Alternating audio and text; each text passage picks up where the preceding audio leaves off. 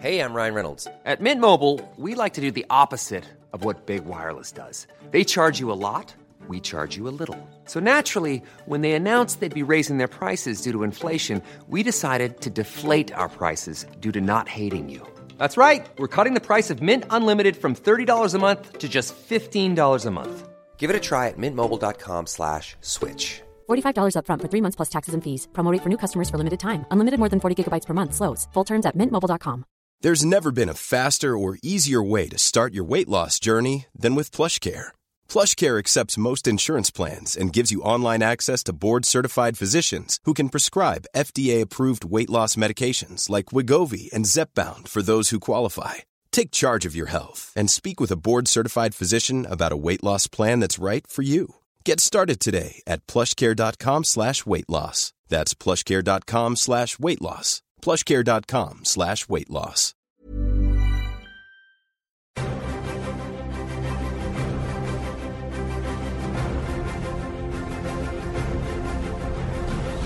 Hello and welcome to Cinematic Universe, the podcast that does for comic book movies what Venom does for eating heads. I'm Joe Cunningham, and joining me to help make sense of the comics behind the movies are. James Hunt. And I'm Amon Warmann. I'm on your back! I'm back. Right, my memory is terrible. When did we last have you? I believe it was for Black Panther.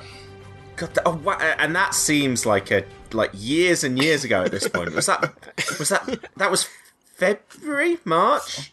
February 16th, 2018 is when that movie came out. A lot has happened. Much and- has passed. and we should really mention or just like talk about h- how firmly entrenched in pop culture does that movie seem right now? You know like we, we, we were talking about it as a fresh new movie coming out and trying to try to you know come to grips with how much we liked it. I, I think i said in the podcast i'm on even talking to you that first time my appreciation for it grew. Yay! and, and you and you think like eight eight months on, it it feels like a behemoth that's been around for years. yeah, It's crazy.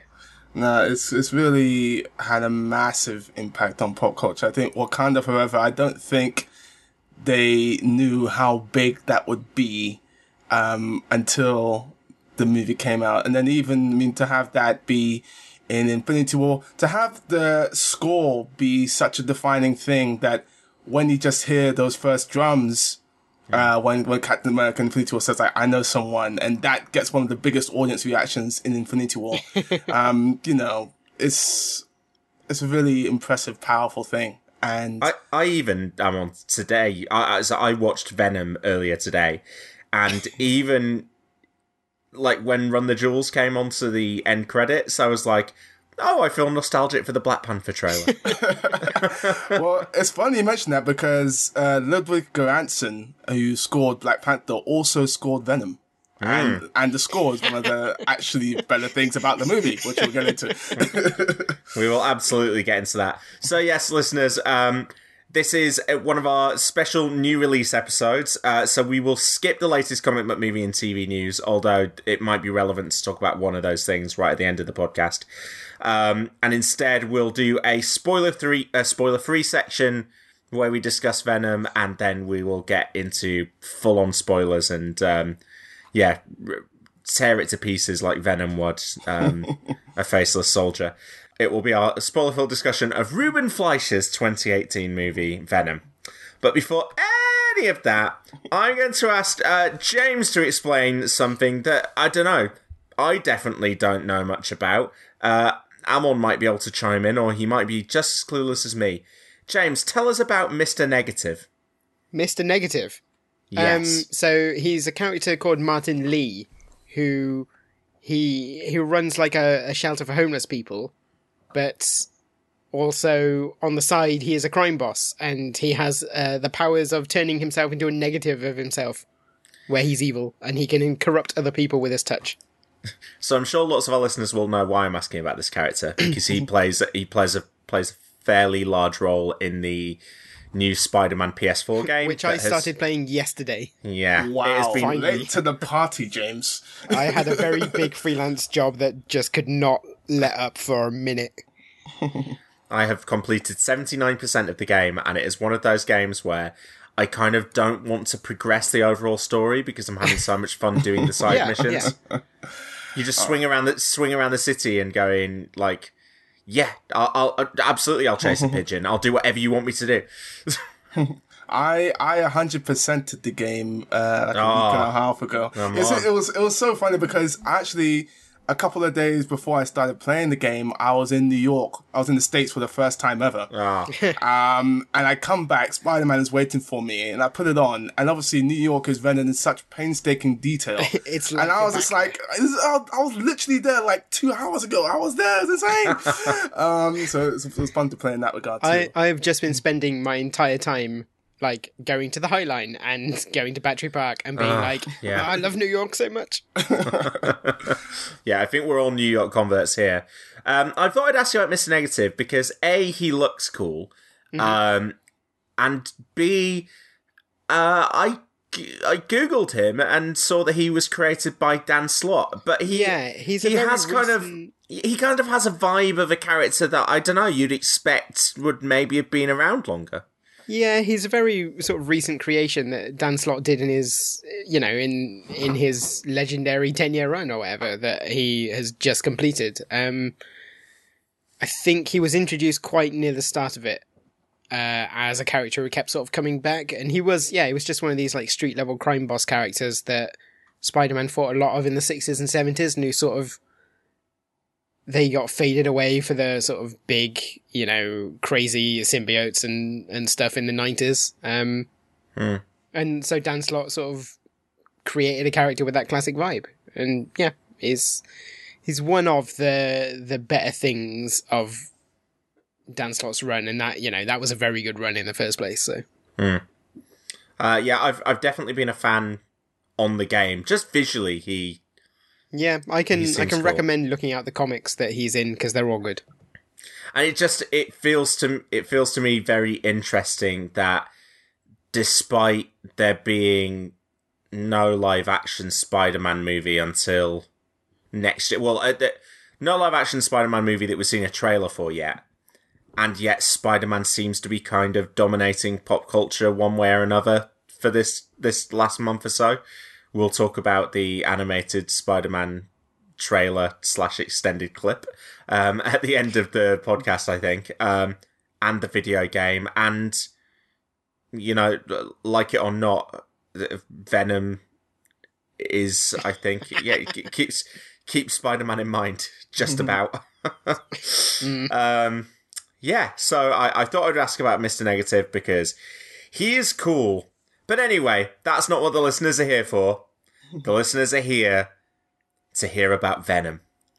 Uh, so we'll start off, listeners, with our spoiler free section. So we'll talk briefly about what we all thought about the movie.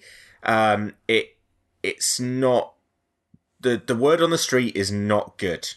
I haven't seen I haven't seen many people coming out in support of the, the movie, and um, James, I could pretty much hear your laughs from down in Milton Keynes up here in Nottingham. Yeah. Um I have to say during the first half there was not a lot of laughing. During the second half there was a lot of laughing, not all of it necessarily what the film intended.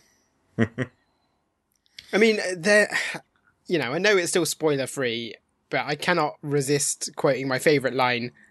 I'll pilot the spacecraft myself. If if you don't laugh at that, you're dead inside. Amon, we uh, we were talking about like who who would be a good guest for this episode, and whenever we're discussing guests, your name inevitably comes up. Really? Uh, and and and um and James, uh, either James or Seb said like there, there's a chance that Amon could like it. He's he's generally positive about things. Um, are you generally positive about Venom? That is uh, negative. Uh, um, you know, it's been it's been really it's been actually a really good time for me with comic book movies right now because, as you say, normally I'm you know very positive. I I love you know comic book movies, but you know I was having discussions with uh, people not just about Venom but about some of the other comic book movies coming out, and it's like a toss up between which one I'm least excited for when it came to like Venom, Joker, and Dark Phoenix. None of which I'm particularly hyped about. I think Venom sort of was very low down that list. Um, none of the trailers did anything for me at all. Um, and so my expectations were pretty much on the floor, uh, going into it. And, you know, there was, I guess there were a couple of moments where, um, you know, Venom threatened to be interesting, but it never really, uh, sort of clicked for me. Uh, I was, I was very underwhelmed. Um, and yeah, there was a lot of unintentional laughter, which is not what uh, the film, not what you want from a film like this. And yeah, there was, there was a couple of moments in where as well, which reminded me of uh, Batman versus Superman, and not in a good way. Um, but we will get to that in the spoiler section, I'm sure. So, I I really wanted to like this movie because just for the purposes of this podcast, I thought it's gonna suck if we all just sit around and tear this movie to shreds and you know have a lot of fun of it fun at its expense. Um, which is why I'm delighted to say that I liked this movie, you guys. Oh my god! I think I might be one of the few people. I had, wait for it, an absolute riot. Even okay, I can I can fully believe that you had an absolute riot in the back half. Right, no, so no, the whole way through, I had a great time. Oh I need to, I God. need He was to, giving you an out there, Jill. I need to caveat this with something. Uh, the caveat is, I concede that it is not a good movie.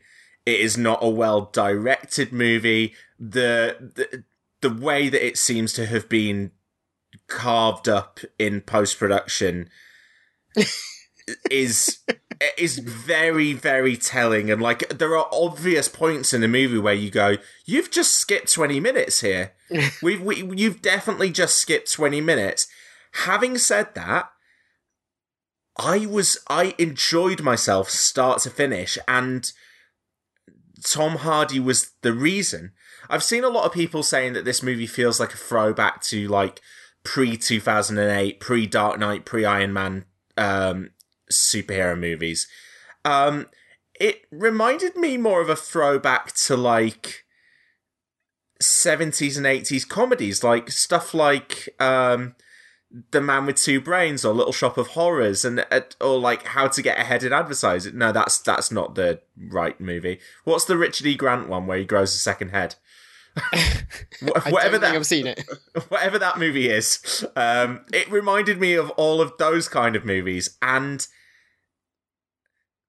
so apparently, Tom Hardy said that his favourite 40 minutes of this movie were cut from the final edit.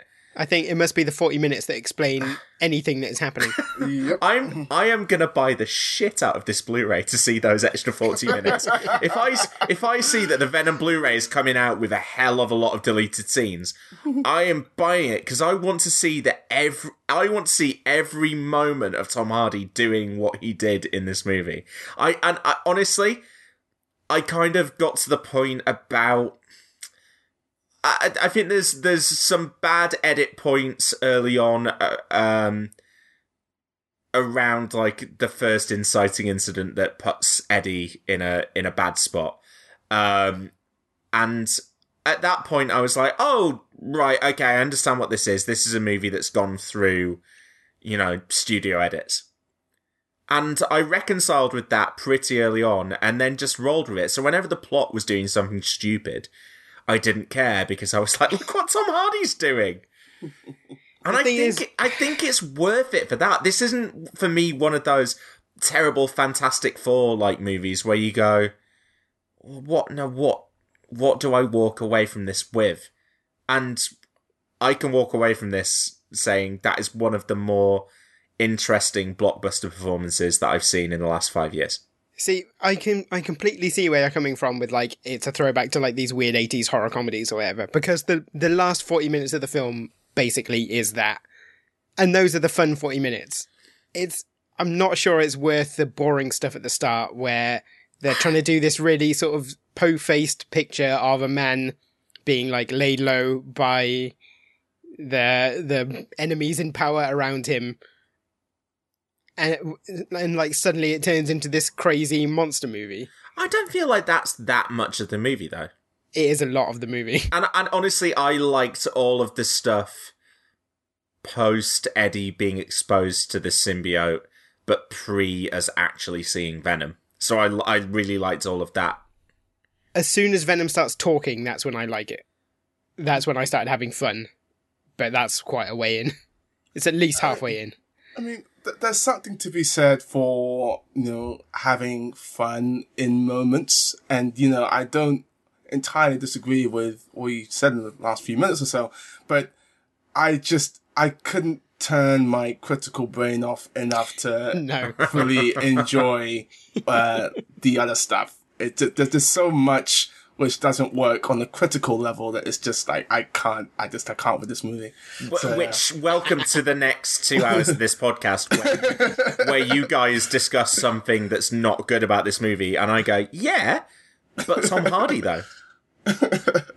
Tom Hardy, I mean, I will give him this. This is a Nicolas Cage level of commitment he's given to this role.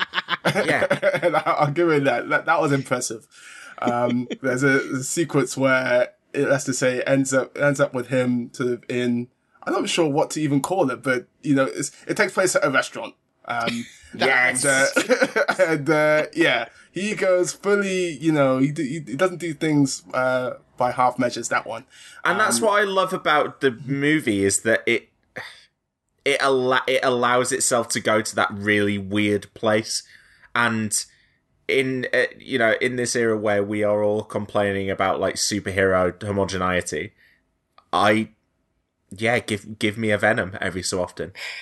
the thing is, right, you have these really like weird sequences, but no one is reacting in any way that has any like verisimilitude to it.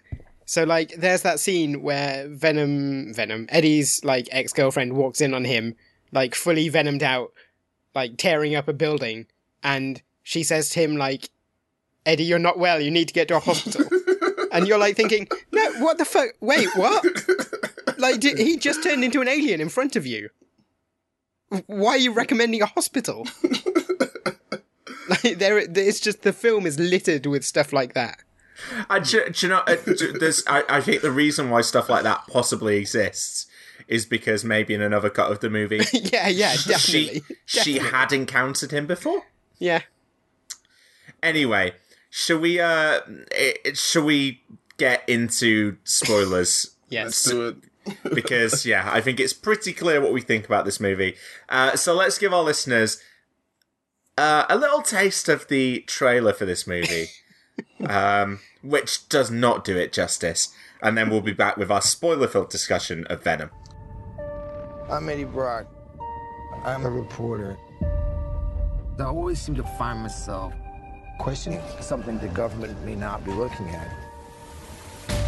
I found something really bad. And I have been. Eddie. Who said that? Who said that? That? Taken.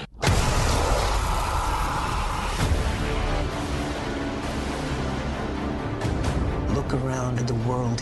What do you see? A planet on the brink of collapse. Human beings are disposable. But man and symbiote combined. This is a new race, a new species. A higher life form. What do you want from me? You'll find out. I'm so sorry.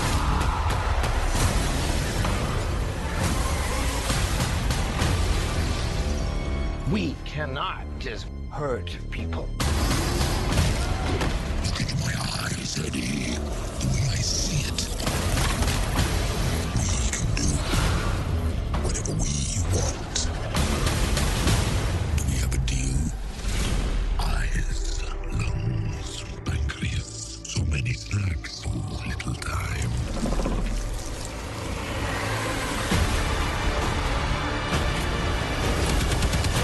That power, it's not completely awful.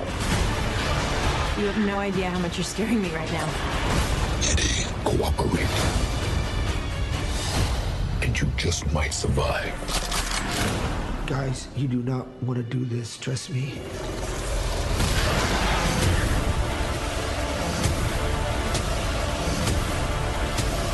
Giant leaps will always come at a cost.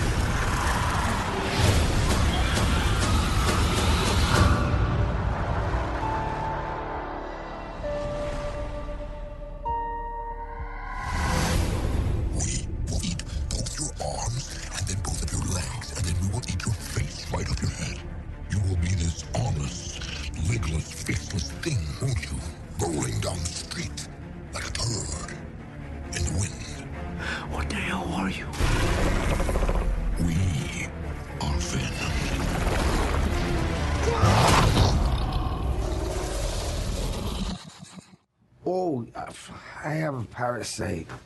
Yeah. Name is Chen.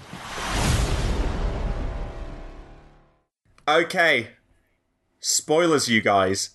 Um, what what is the spoileriest thing about this movie that you could tell someone that hasn't seen it? I would say that the switch from Venom is a villain to Venom is an anti-hero trying to save the world is almost as whiplash inducing as the Martha moment in Batman vs Superman, and it's just as hilarious.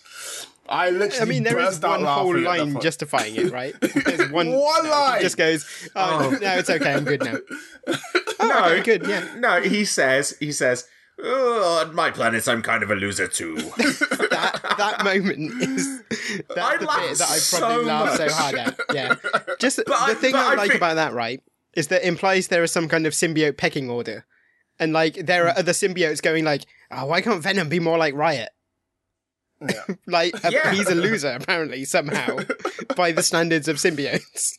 There's a planet with millions of symbiotes, and Venom's kind of a loser. and By what metric? by the same metric that that Eddie's a loser. They're just on their on their planets. They, What they Venom kind lost of, his YouTube channel? uh, let's talk about that. that is is what we'll we'll get to we'll get to all of the crazy spaceship plot mechanics of the thing. But so if anyone is listening to this, which because I think actually a lot of people will have been put off seeing the movie, so we probably should talk them through it. Yeah. So, the movie opens with the Life Foundation, and I'd forgotten that they were called the Life Foundation, and I just remembered that there was that Ryan Reynolds, Jake Gyllenhaal, Rebecca Ferguson movie a year or so ago called Life that mm-hmm. people at the time thought might be a stealth Venom prequel. Do you remember? Because the because the symbiote, well, sorry, the alien in that was like black and gooey, and in the trailer they'd actually used some cutaway shots that were used in Spider-Man 3 which uh, and for a minute I was like, wait, they didn't deny it, and then it is, is it? Oh no, it's just the Life Foundation. So the Life Foundation has been probing space and has come back with now four four symbiotes, right? Yes. One of which escapes, Mm-hmm. and that n- that's not Venom. That's No. That's the symbiote that's, That's going Riot. to be Right, Riot. Yeah. One of them is Venom, obviously. One of them dies Mm-hmm. in. So there is another one that I don't think we ever see, or is that is that No, no, you you've correctly counted. yeah? So we see the, or do we see it, but we don't actually see it kind of become a. uh, it doesn't. we it see doesn't it, bond with we see it right at the start, but we don't see them testing it or anything. It just disappears after Is the it- first crash or whatever. Is that the yellow one? Yeah, And is that, I presume, Carnage? I mean, Carnage isn't yellow. Um, Carnage is red, that, right? Yeah, probably. Okay, we we might be able to come back to that. Anyway, so we we have some kind of like actiony sequences out in Malaysia where the uh where the thing is crashed, Out and then reshoot land, you mean? and then we go to San Francisco, which is where uh, the majority of the film is set, which is where the Life Foundation are based. Uh, they have a CEO uh, called Carlton Drake, and he's played uh, by Riz Ahmed. Um, And separately, we meet Eddie Brock, who is a so he like presents like a Vice News style show, right? Mm-hmm. So well, and and it was interesting that you said YouTube, James, because basically, technically on a broadcaster. yeah. So a broadcaster, like like a Vice News kind of thing, is showing these videos, and it's all kind of like it's like woke content, right? From it's like Yeah, social it's like social justice, social justice journalism. and the film throws in a couple of phrases like fake news early on to kind of let you know that it is kind of it's kind of a bit woke as well. Um and Eddie is Eddie goes to uh he's asked to interview Carlton Drake in a bit of a puff piece. Um his girlfriend or fiance, um, Anne, who is played by Michelle Williams, also happens to be representing the Life Foundation in court. And the night before he goes to interview Carlton Drake, Eddie finds some files on a file, sees a file on a computer and figures out that oh, the Life Foundation pretty bad, no good. You know, they've they've been they've been giving people pancreatic cancer because pancreases are, are a recurring theme in this movie.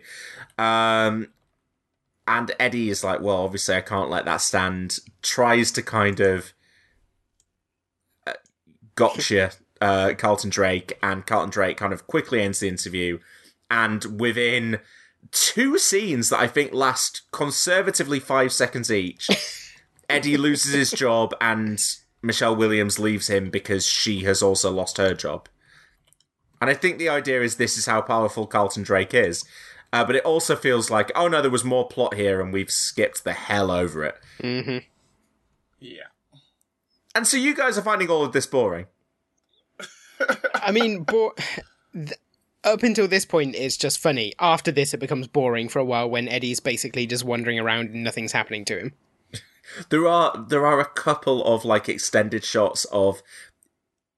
It's funny because I like I was watching the film and going like, yeah, they, they've just spent like 20, 25 seconds just of a tracking shot of Eddie walking down the street feeling a mm-hmm. bit morose, or they've they've like cut between three different angles of him sat on the bridge looking out to the water, kind of contemplating life, and yet something like Michelle Williams, his fiance, leaving him, it's like, yeah, well, Eddie, you've you lost me my job, so it's over. Here's the ring, and Tom Hardy kind of goes, I guess, and then just watches her leave. Yep. There's no, there's no fight. There's no nothing. Um, but I, yeah, I was enjoying that. But the what the thing that did occur to me, James, plot wise, which I keep coming back to that you talking about YouTube, is surely Eddie, a person who's been doing Vice News style stuff for a broadcaster, could just set up his own YouTube channel and carry on doing that, right? And probably make more money than he did. Quite, before. he could, you know, he could open a Patreon, do a Kickstarter. There's plenty of options for him. He could I mean, sell, this- t- the thing he is, could sell movie, T-shirts right? on Redbubble. This movie takes place in a sort of weird future, near future, where obviously that option isn't available to him, but people do sort of just go to space and find a bunch of aliens, and that's fine. That's This- normal. the space thing is it's just so quickly I, I talked about this in our spider-man 3 episode how venom just kind of like arrives from space and in this movie universe where lots of people have got powers from like weird experiments and stuff it just suddenly goes oh and aliens is that cool and I, I, I never quite got over it in Spider-Man 3 how blasé it was introduced. Here it's just, this is the status quo. This is a world that, to all intents and purposes, seems like ours, but space travel. And not just space travel, private corporations traveling into space far enough that they can harvest symbiotes and bring them back down to Yeah. I mean, I want to get Amon's take on this, but just quickly, the thing I noticed that was very interesting about the the symbiote collection is that the way they frame it is Carlton Drake says, uh, "I I wanted to go to space because I decided there would be a cure for cancer there because that makes sense." And we went to space, we didn't find anything. On the way back, we found a comet, and on that comet was a ton of symbiotes. And it's like, wait, wait.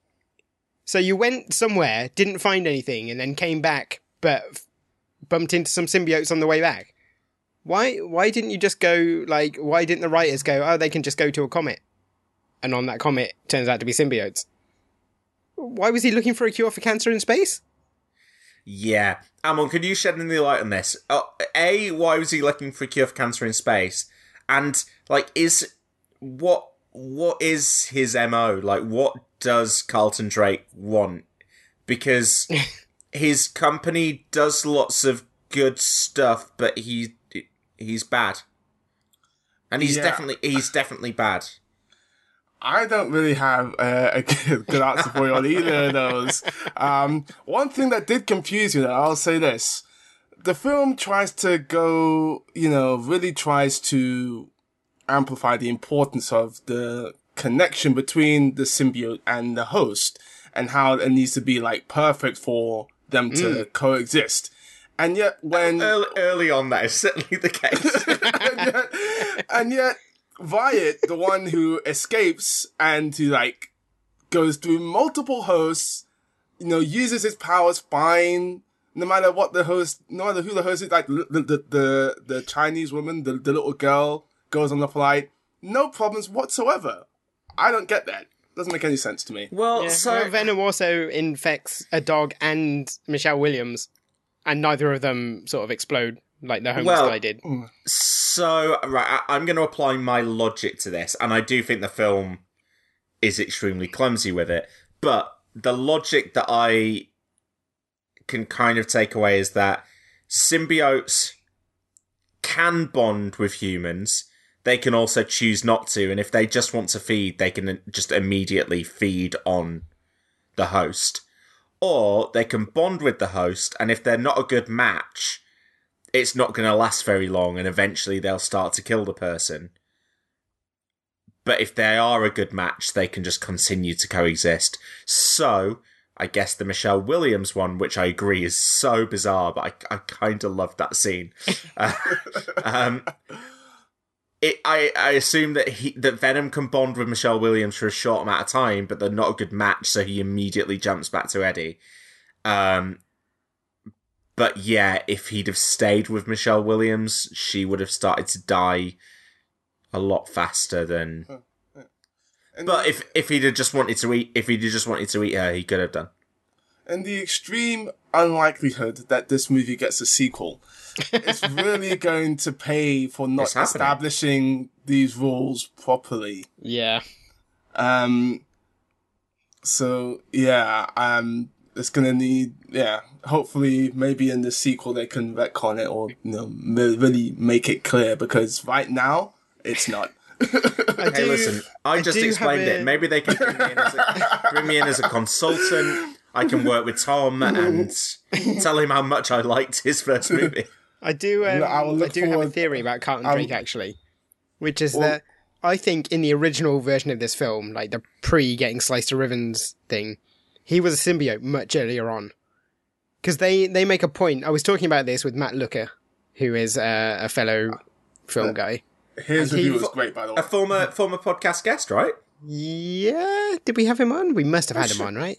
I'm sure we had Matt on for for a film that I can't remember. Yeah, we should have him on again if not. But anyway, I was talking with Matt about uh, about this film, and he pointed out like they when they discuss Carlton Drake's life, they say like, oh yeah, uh, suddenly at age fourteen, it turned out he was a genius and he developed this new genetic cure thing, and then he built this foundation that decided to go into space, and then he goes into space and he chances across some symbiotes and he brings them back, and I realized like the film makes a lot more sense if you assume that here's a symbiote who has arrived on Earth and gone oh, this is a planet we can live on. I'm going to go and get my mates and bring them back here. He does talk of humans as if he's not one. Yeah, of there's a very there's a very yeah, early yeah. point in the film as well where he says we, and um, who's the scientist woman? Oh, Uh, Jenny- um, Jenny Slate. Yeah, she looks sort of. Wait a second. What do, what do you mean we? As if he's got a symbiote in him. And so I think there's that version of the film, and everything with the crash at the start, the the woman slowly, the woman symbiote slowly making its way to San Francisco. I think all that was added after, and he was a symbiote much earlier on in the film, which would That- explain his obsession with space, for example. Yeah, and would make sense, and would make sense why he would be able to develop the technology to get to space, why he'd know that the mm-hmm. symbiotes are there. Yep. Yeah, so he could have been Riot all along, basically. Yep. And it would also explain why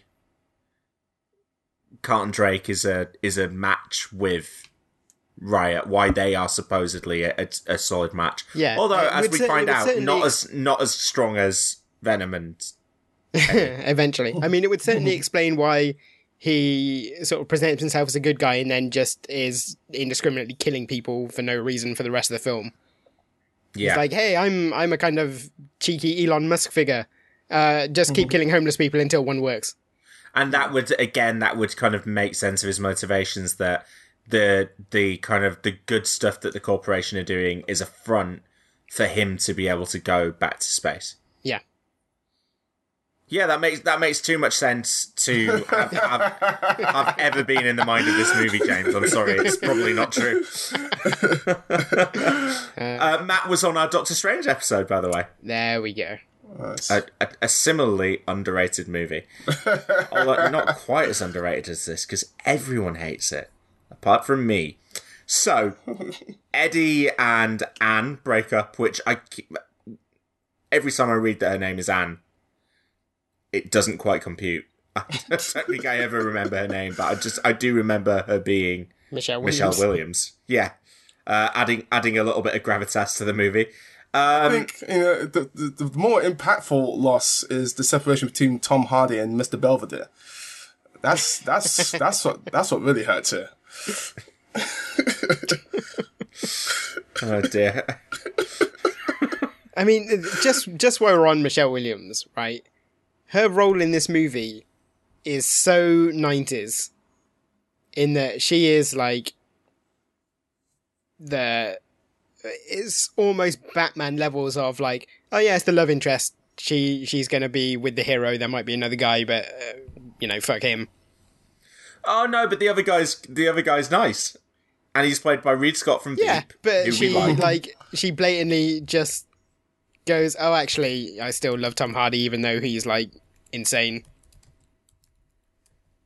Like the other guy disappears like before the end of the film, right? Uh, He's out of the picture by the end. but I'm then not uh, sure. they're not they're not they're not back together at the end of the movie. They're not officially back together, but she does kiss him, right? She kisses him as as Venom. As Venom, yeah. in in one of the film's greatest scenes, where Tom Hardy makes out with Venom. We'll we'll get to it. I have an Um, I- interesting fact about that actually, but yeah, when we get to it. I just got, uh, got to say uh, there was a very great interview with Michelle Williams, the Hollywood reporter, and she was asked why. why? Just ask why. yeah, kind of. And she said these kind of movies open up other opportunities and possibilities in your life.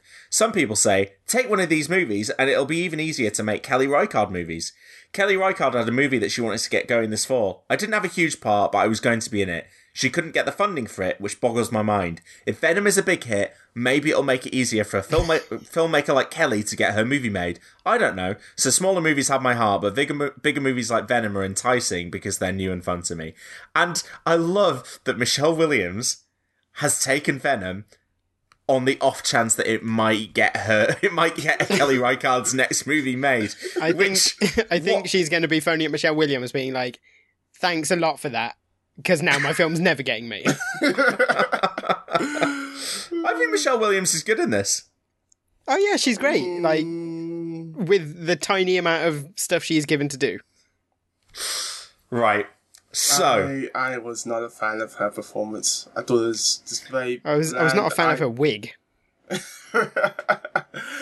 No, I was. I think she has no very little chemistry with Tom Hardy as well, which doesn't help things. oh, I, def- I, I definitely didn't. I mean, not as much chemistry as. I, I feel like Venom really brings them together, you guys. That's and that's Yeah, ultimately why the best scene in the Venom. movie is the best scene in the movie. Um, so after they break up, we then cut to what is it? Six months later, Mm-hmm. um, Yeah. and it it it reminded. I've been watching the new season of BoJack Horseman on Netflix this week, um, and there's a really funny gag in one of those episodes about like they flash back and it's six it's sixty days earlier, and then it flashes forward 57 days, and they're like, 57 days later, brackets three days earlier than than the first scene. Um, and th- there was a little bit of that to, to this, I thought, in that it flashed forward six months, and that made a huge amount of sense for Eddie because you need to see how he's degenerated. Um, makes kind of less sense for the Life Foundation that they've just been kind of prodding these symbiotes for two months, and even even less sense for the Malaysian lady who has taken two months to get to an airport.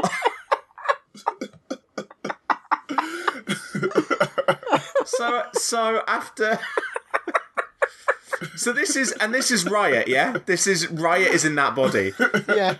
Riot is at the end of the movie going to pilot the aircraft, and the spaceship himself. But at the start of the movie, it takes him sixty days to get from one part of Malaysia to an air- to an airport. Yeah. I mean, presumably he was spending a lot of time learning what airports were. Sorry, I filling out his keep saying I keep saying sixty Trying to buy a days because that's the. BoJack Horseman thing. It's six months. I'm sorry, I've done this. I've done this real wrong. Six months to get to that airport. Right. So It's I not still- even. It's not even the funniest sort of mismatch in the film. uh, you can point that out once we get to it, James. Yeah, I will. But so this is this is so I'm sat watching a movie and I, I'm vaguely aware of people talking online about Venom and saying like, oh, half of and I, it's, this was probably you, James, saying like half of the movie is half the movie's quite fun, but the other half is is dull as anything. And I'm watching this section going, oh, it's going to be a shame in the second half when it gets really when it gets really boring because. I liked this. I liked watching Eddie in the bar and going into the like. I just I liked him bumming. I- liked kind of crappy bum Eddie, and I just I just he does, liked he does watching look that quite character. like he would stink, doesn't he? Because he wears like tracksuit bottoms and a sweater, and it's always soaked through with sweat and grime. I. I, I- liked I liked his interactions with like the the the homeless woman on the street with the um so I love the the point where the guy in the bar goes, "Aren't you Eddie Brock?" It's like, oh, he's that level of famous that people would notice him on the streets, but yet he can't do anything to make money. I like it in the I Can't like it in the book, convenience store. personal appearances. Yeah, I like it. I like his stuff in the convenience store um, on all, all three occasions. Um, and I re- I love the moment where the guy next door is playing the loud music, and he just goes. And that's pre Venom. That's just that's just Tom Hardy giving a comedic performance because you guys, Tom Hardy is really good in this movie. What are you so bored during this bit for? No, I you know, I don't disagree with that statement. I do think Tom Hardy is very good in this movie. He's he's given it his all, and no matter how ridiculous the situation, he was always sort of you know entertaining to watch. And I'll, I I I, I got to give the movie that. And he give and and when we get to the Venom bits later in the movie, when he is delivering lines like, "Oh, on my planet, I'm kind of a, I'm, I just I can't do the voice, but on my planet, I'm a loser as well, Eddie." And you're like, and you're like, this is this is workable as a nonsense stitch around because Tom Hardy is performing those lines. There's a couple of times where actually Venom bo- voice gets very close to Christian Bale Batman, and it Yeah. made me so happy. Yeah. But I mean, what what stage are we at here? Like, just Tom Hardy has been wandering around being Tom Hardy without anything to act off for, like, what, 15, 20 minutes? yeah, I, I reckon that's about the length of that stretch between the breakup and bonding and bonding with the symbiote for the first yeah. time. It's And then 15, Jenny Slate minutes. goes, Oh, we- uh, we've been murdering people. I, I'm probably not cool with it, actually. So the, the the less interesting bits for me are the cutaways back to the Life Foundation because I I really like Riz Ahmed and I think that he has a big big role in his future. Um, not just not just showing up in big movies in uninteresting parts, but I think eventually there will there will be a role that really clicks for him. Mhm. And like I put, I've said this for years. I would be more than happy if he was taken into consideration to be the next James Bond. That's just that's literally just my take on it. But I don't disagree with that. yeah, I'm a, I'm a big Riz fan, um, and have been since Shifty, really, which is a really super underrated British movie. Um, I think for the benefit of any Americans listening, go and watch Four Lions oh yeah, because that just that performance is so amazing. Like it is brilliant on about five different levels. Whereas in this, he does a passable accent. yeah, uh, well, which is weird as well because he talks about being like having British parents. Yeah. But is still doing his American accent, Yeah. and it's one of those things that it reminded me. I was like, "Oh yeah," to hear like when the interview is happening, when he says that, I'm like, "Oh yeah, look at these two British guys who are just chatting to each other and uh, like, but yeah, they're in this enormous Hollywood movie, and one of them is playing a sim. Well, I guess they're both going to end up playing symbiotes. Um, also, have they post right in the trailer? It was a big deal that Jenny Slate said symbiote, right? Yeah, they overdubbed it, right? Yeah, she doesn't say that at all in the no, movie. they ADR'd it completely. Um, so uh, by that virtue, I'm sure Seb will enjoy the movie. Um, but yeah, I, I I struggled when it did cut back to the lab because it was just kind of generic evil guy doing evil things, and I feel like I've seen that scene and, and, uh, done a lot of times where a faceless guy is trapped in a room with something that's dangerous because a scientist wants to see what will happen. yeah, and then what what happens is he dies, and they go continue the experiment. Yeah, and then they do the other they do the stuff with the other guy who's like slowly having liver failure.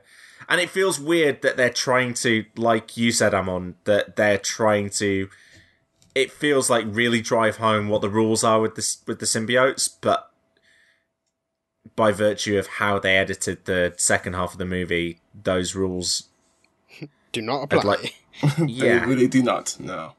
The thing I, wanna- found odd, actually. Sorry, I'm just yeah. The thing I found odd is that the the classic comics thing is that symbiotes amplify your strength and aggression, and that isn't really the case in this movie.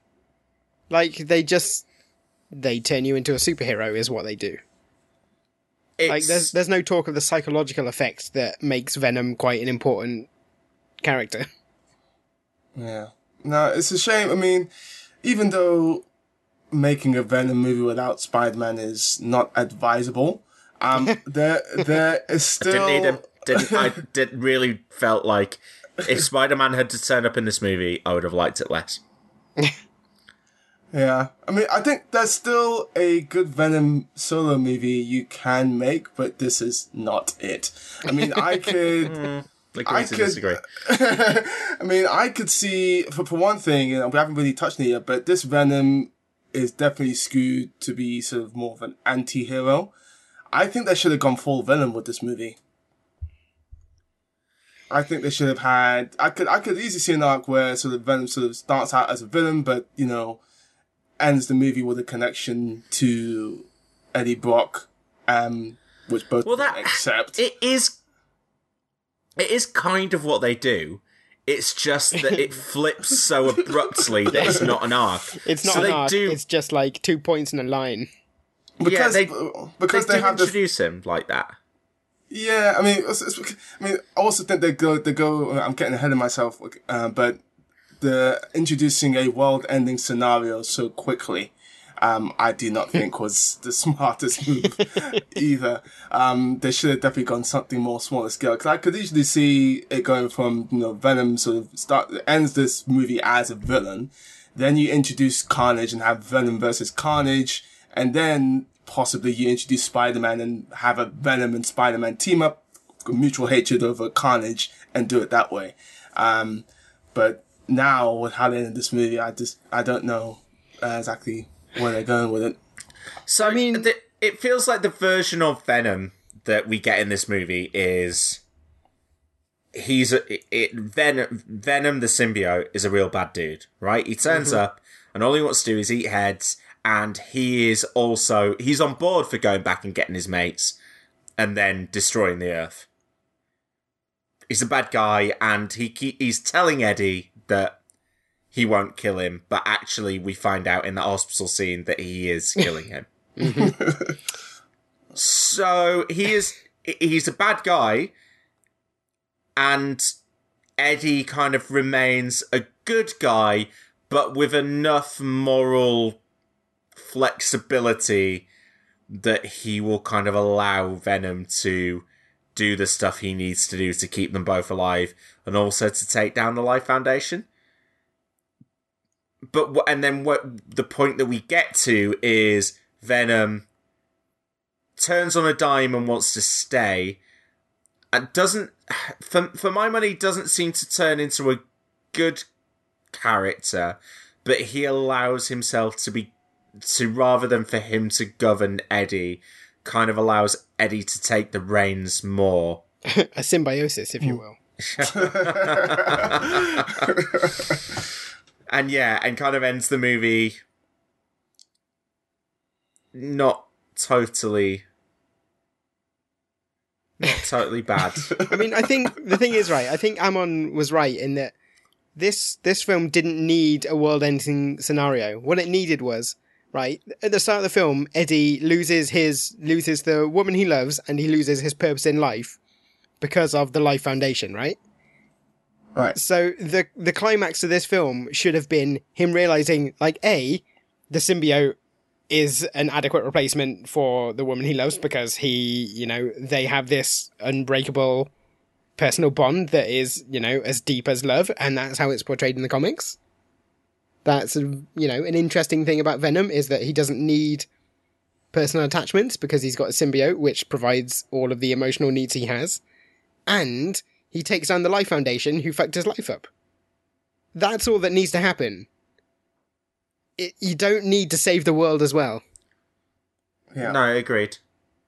I d- you you don't even really need any other symbiotes in this movie. No, yeah, you just need just need them fighting over Venom. Yeah, you you can have Venom crash on the Earth, and yeah, he starts off in the lab.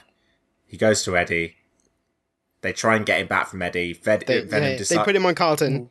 Yeah, well, or, no, but or maybe just like Venom decides that he that he wants to stay with Eddie because he's a better match, and so agrees to team up with Eddie to take down the Life Foundation because Uh, I mean, I th- if I okay, if I was writing it, I would have had the symbiote on Carlton, and then at some point during the final fight, like Eddie decides, I'm gonna stop him with or without the symbiote. He goes to do it, and mid-fight, the symbiote's like, "Oh, it's it's Eddie. I like Eddie more than Carlton. I'm gonna go to him." Then he bites off Carlton's head or whatever. or you do your, your your story that you were talking about. Maybe they did originally have Yeah. is that Eddie goes to fight Carlton, and that's the point at which it's revealed that he's That he's already a been a symbiote, yeah. symbiote all along. Should we talk about the fight sequences in this movie? Because mean- the fin- the final fight sequence makes Michael Bay's Transformers movies like That the is exactly. things I was ever. I was seeing it. I was watching it with uh, Rosie, the editor of Den of Geek. oh yeah, Rosie Fletcher. I just yeah, I just whispered to her like, "This is making Transformers look comprehensible." just because there's a bit where it's just a, a complete mess of like CGI blobs. Yeah. You can't see a single thing that's going on. You're just like, what am I looking at? It's like a Jackson Well, Pollock.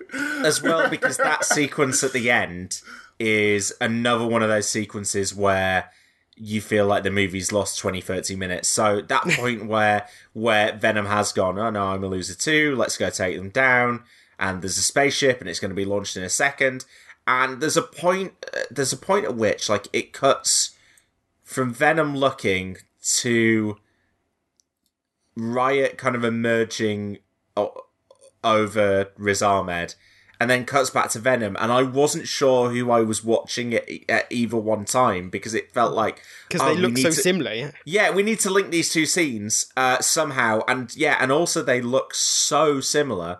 Um, and then yeah, when you, I kind of appreciated how because it wasn't the aspect of the movie that I was interested in. I didn't care about watching the symbiotes fight, so I appreciated that at least it was quick and inconsequential.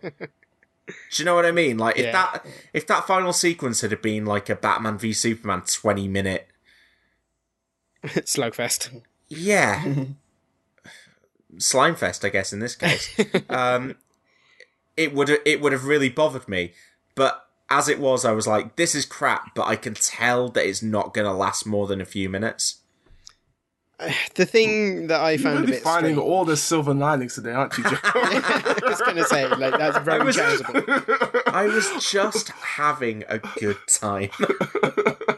like I say, I, there was there is going to be no arguments from me that this is a good movie, but I can't deny that I enjoyed watching it because of aspects. The, I mean, the thing is, like, I feel like you're having the same reaction I had to Suicide Squad, which is that you just watch it and you go, "This is barely competent as a piece of entertainment," but there's something about it. Like for me, it was like just Margot Robbie and Will Smith and their chemistry. Mm. I was just watching that film, going like, "This is dumb, but I'm enjoying it." And yeah, f- that, like I understand that, might because be I- fair. yeah, I think you're having the same reaction to Venom, which for me, like, I I don't think you can compare it to any movie other than Suicide Squad in terms of quality. Like, it's it's not a Fantastic Four, which is like technically incompetent in every way and completely lacking in charm in any area. Mm.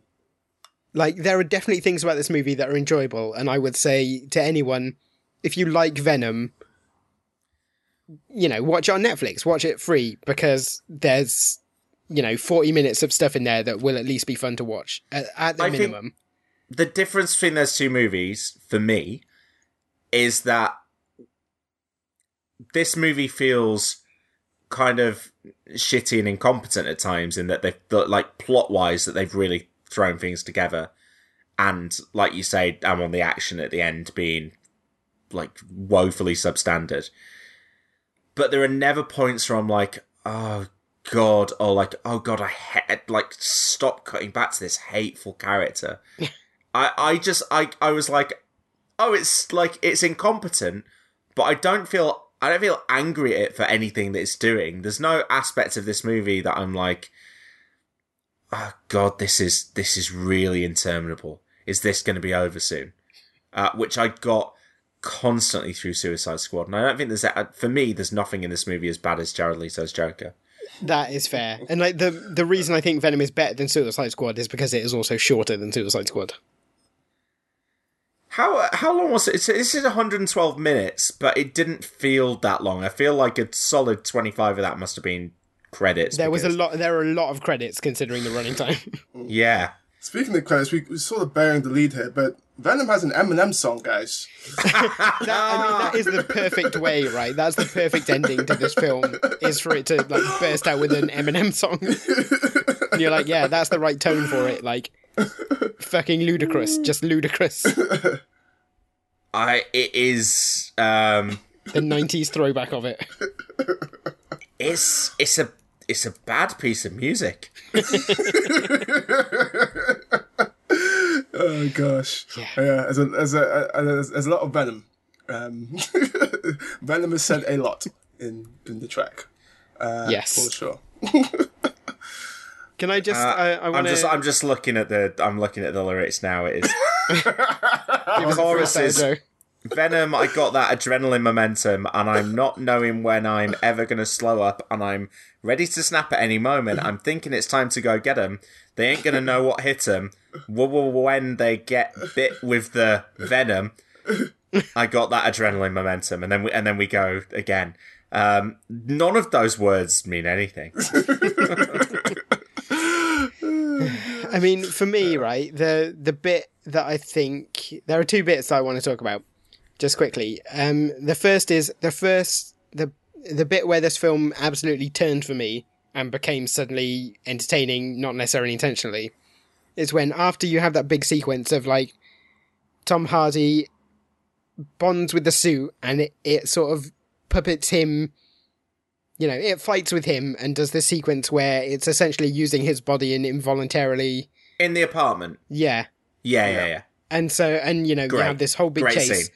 and at the very end of it, he escapes, and he goes and sits on like the bridge or wherever he is, just looking out over the water, and the suit kind of comes out of him, and it goes, "You're a loser, Eddie." Yeah. And that was the thing that I probably laughed so hard at because that's the point where the film completely changes tone and it becomes this like weird sort of Deadpool esque thing where you're watching a bad film, but there's an interior monologue pointing out how bad it all is. I I I felt like the movie always had that comedic bent, but it was it was literally just when Tom Hardy was. If Tom Hardy's not on screen, it's a different movie. But if Tom Hardy's on screen, you're watching a comedy, and like that sequence starts with him involuntar- involuntarily beating up the people in his apartment and apologizing to each of them as it, as he does it, and like not understanding what's going on. um, and kind of like I mean the scene where he sees the he sees the eyes for the first time in the mirror kind of pop out of his and jumps back so hard that he knocks himself out against the bathroom wall. That's really good slapstick. That's a that, that is good slapstick comedy. Do you think it was intended to be? Yes. I think they yes. were, I think they thought they were making a horror movie at that point. No, I I think Tom Hardy was aware what type of movie he was making all along, and I think at some point the filmmakers had to kind of embrace it. and I wouldn't be surprised if a lot of those Venom lines were Added added after the fact, later yeah. on mm. as the film, as kind of they agreed to to move it a little bit more in Tom Hardy's direction. I think if you make a sequel to this, you just fully embrace it because Oh, that is definitely, the definitely. I would love to sit down with the filmmakers and actually discuss what they thought, uh, what like which scenes were uh, what, that they were going for it to be funny and which scenes they were not. Because I'm not sure it's as clear as you think it is. Yeah, no, Um, I agree. with you. Uh, yeah. I mean, I tell you when you nicely segued actually into something that I think is hilarious, but is also definitely not intended to be, which is the scene where Venom's first talking to Eddie, and he's like, "I'm in your head, Eddie. I I know everything you know. There are no secrets between us." Next scene, his phone rings.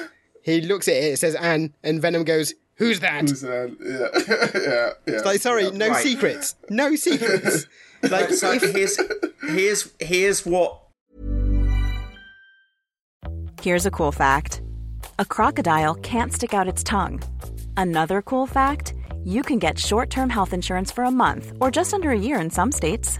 United Healthcare short term insurance plans are designed for people who are between jobs, coming off their parents' plan, or turning a side hustle into a full time gig. Underwritten by Golden Rule Insurance Company, they offer flexible, budget friendly coverage with access to a nationwide network of doctors and hospitals. Get more cool facts about United Healthcare short term plans at uh1.com. I'm Sandra, and I'm just the professional your small business was looking for. But you didn't hire me because you didn't use LinkedIn jobs. LinkedIn has professionals you can't find anywhere else, including those who aren't actively looking for a new job but might be open to the perfect role, like me. In a given month, over 70% of LinkedIn users don't visit other leading job sites. So if you're not looking on LinkedIn, you'll miss out on great candidates like Sandra. Start hiring professionals like a professional. Post your free job on linkedin.com/people today. There's never been a faster or easier way to start your weight loss journey than with PlushCare. PlushCare accepts most insurance plans and gives you online access to board-certified physicians who can prescribe FDA-approved weight loss medications like Wegovy and Zepbound for those who qualify. Take charge of your health and speak with a board-certified physician about a weight loss plan that's right for you. Get started today at plushcare.com slash weight loss. That's plushcare.com slash weight loss. plushcare.com slash weight loss. here's where I come down hard. The movie, I'm not sure, set out to be funny, right? and the script is a bad script.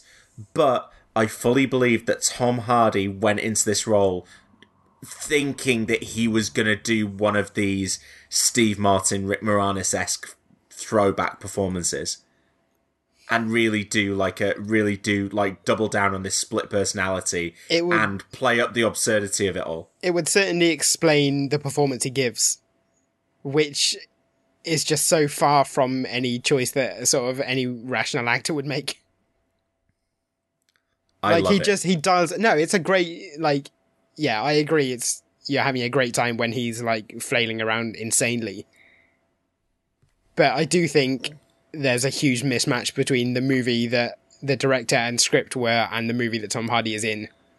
Well, Like I say, I think they probably started off at different directions, and the reason you see such a tonally inconsistent movie is because at, at some point they they they realized they had to include bits of both because that's what they'd filmed. Yeah. And like you don't you don't get a movie that is taking itself entirely seriously where Tom Hardy throws himself into that lobster tank and then starts chowing down on one. Although everyone in the restaurant is trying to play that straight. like, they're all sitting there, just sort of sitting Yeah, at the wouldn't be it wouldn't- with their it wouldn't be monocles funny popping if out, they- going like, it wouldn't be funny if "Oh, they were oh all playing dear." along. But I mean, it just they don't react like people. Mm, like they're just so. sitting there watching. They're not. They're like confused about what's going on, as if mm. it's as if they haven't been given a script and Tom Hardy is just doing what he wants and they're trying to improvise around him. That's definitely what it felt like. Yeah, like they're just all stunned into being unable to interact with him in any way. And then, like, he's talking. The reason he goes to that restaurant is to give her his phone so that she can keep the evidence safe. And then I'm pretty sure he's still holding it when he sits in the water tank. I was wondering that. Yeah. It's just one of many scenes where something happens and it doesn't ma- match with what actually you see on screen. Like when they're when he escapes with Venom, they do that big car chase. Uh, Carlton Drake starts off saying like, like catch him and bring him back. So naturally, they bust out the explosive drones to try and kill him. and towards the end of the sequence, they go, "Oh no, no, wait! Don't kill him." Like, okay, but like they they spend the whole time trying to blow him up because they want to get Venom back. But James, Yes, Tom, Har- Tom Hardy there. Oh gosh. We, uh, uh, I'm going to keep it's- going back to it because the script is bad. The movie's kind of bad, but I like it. I It's liked watching it. It's a, Tom Hardy is a, is an is an impressive defense. I can't I can't lie. Um, okay, the thing is, right? If it was if it was a two-hour movie, I think you would have you would probably have changed your mind about this because it would have just been interminably long. The fact that it's a shade over ninety minutes really helps it. Right, so if right, here's the thing: if Tom Hardy says that his it, it's 112 minutes long, by the way, Yeah, that's like eight minutes short of two hours. a lot of that is credits though. Okay, I, I, I'm willing to concede that a lot of it credits. Um, Tom Hardy said that his favourite 40 minutes of the movie were cut. I would, I, I would like to, and if they are if they are Tom Hardy's favourite 40 minutes, I imagine they would probably also be my favourite 40 minutes because it probably means it's Tom Hardy doing more of the business. They did. So what- did talk about a lot of puppeting that got missed out. Apparently, So what you're saying is, Joe, hashtag release the Hardy cut. Honestly, Amon, if you hadn't said it, I would. I almost tweeted it coming out, and I was like, I don't want to give away my thoughts on this movie before I speak to you guys, because I knew, I knew as soon as I liked it, I was like, this is guys, what, what a, what a twist this is going to be. Uh, uh, yeah, I, I'm, I'm going to be all over this Blu-ray, you guys. in a in a way that, for example, I will not be for Deadpool two. That's fair. I, I, I, I wasn't the biggest fan of Deadpool 2. Um, I will probably- rewatch this movie. I will definitely rewatch this movie. We should probably talk about the fact that Riot was going to pilot a spaceship by himself. Um, like, knowing all the safety protocols. Pi- uh, uh, that was that was an interesting scene. That, Well, let's- um, let's talk is one of about Riot in general. In there, like they've got this whole control room full of people. Presumably, there are some astronauts on standby somewhere, and like it is essentially Elon Musk walking in to SpaceX and going like, "Oh yeah, I'll go up in this rocket," and everyone just sort of goes, uh, "Okay, I guess so. It's your money. Why not?" Yeah, so so that sounds believable. That sounds like real life. yeah, because that's you know, if Elon Musk did that, it would be fine. I, I mean, I feel like he could probably get away with it. Uh, He can't even get away with smoking a joint. he would, yeah, he would eventually have to sell that company as Yeah. well, um, or have it forcibly taken from him. Now, I think we should talk about Riot in general because this is the this is the villain the villain of the movie, and as we've already explained with Carlton, his villainy doesn't properly track because in the in the edit of the movie that remains, he's a guy running a company that ostensibly has good aims. Nothing ever really refutes that the company has those good aims. It just seems like they do some pretty shitty stuff to get there. Mm-hmm. So he is not really.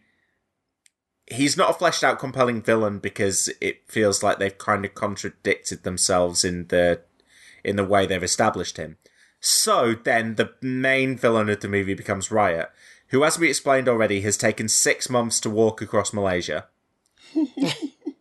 Has eventually got has eventually got over to San Francisco. And in the in the guise of a little girl walks into the into the Life Foundation, which has already had a major break in. You would expect him is on pretty good lockdown.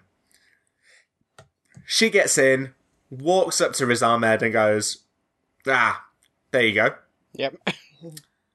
And then Riz Ahmed is Riot then.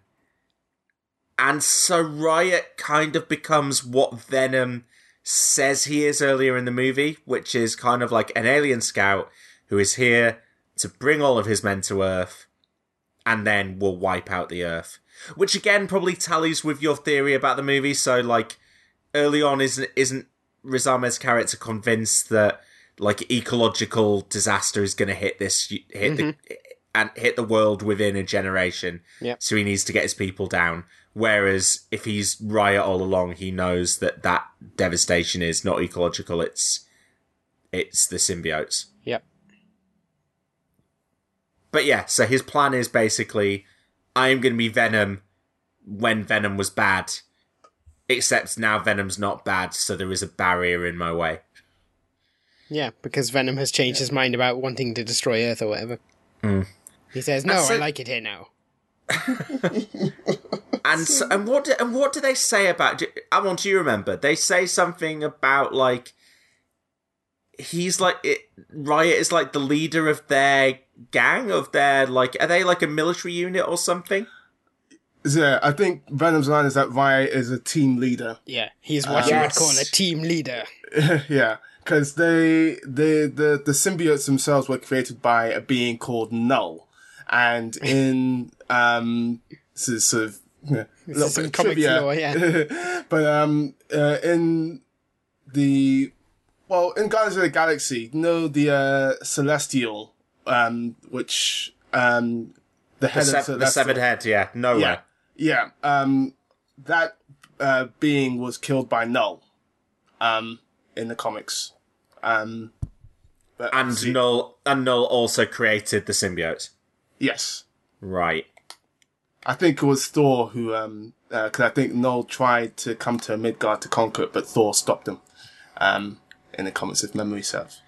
all of this goes to serve, in spite of all I've said about the movie, all of this kind of points in the direction of, to me anyway, of if this really is the movie that you are going to be launching your extended Spider verse with, should we call it the Spiderless? Enter the Spiderless verse.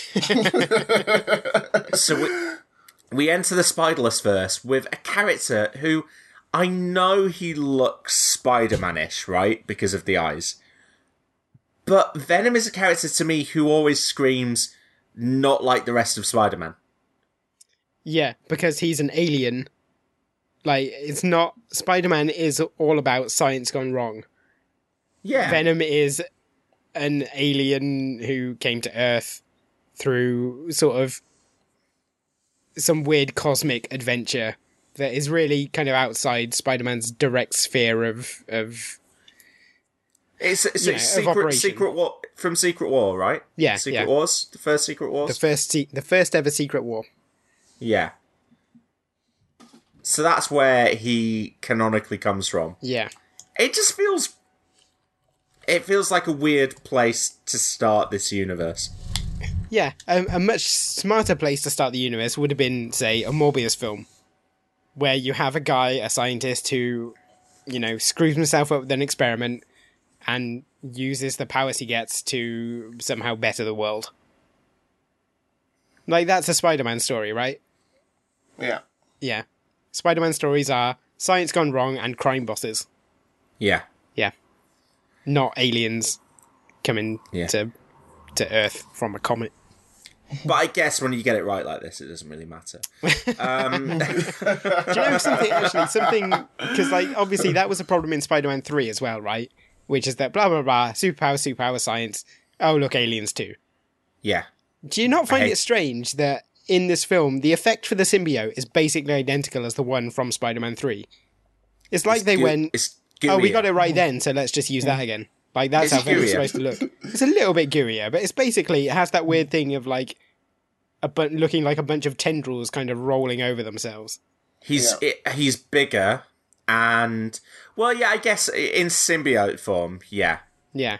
He does look he does look kind of different when he's actually on Eddie. Not that different though. Not that different. I guess he is. He's got more tongue going on. yeah. That's true. Yeah. Uh, I'm told that that is kind of like a. It's already a weird kind of Tumblr thing that like people people like the tongue. I mean, that that does not surprise me. This is the same type of people who thought Thanos was hot and made all these memes. So yeah, thick, thick Thanos. Yeah. Have you seen the um the Thanos done up like Killmonger? What? Oh my god! I'll find it. It's good. It's really funny. Um, uh, speaking of just general sexiness, I gotta tell you guys, when when we're not in the middle of the movie and he's real sweaty, uh, Tom Hardy's a beautiful man, isn't he? Is he? I'm not. I don't really get that from this film. No, when when he's in full Eddie Brock mode and he's like a little bit of a bad boy and he's got his leather jacket on, No. just the right, the right amount of stubble.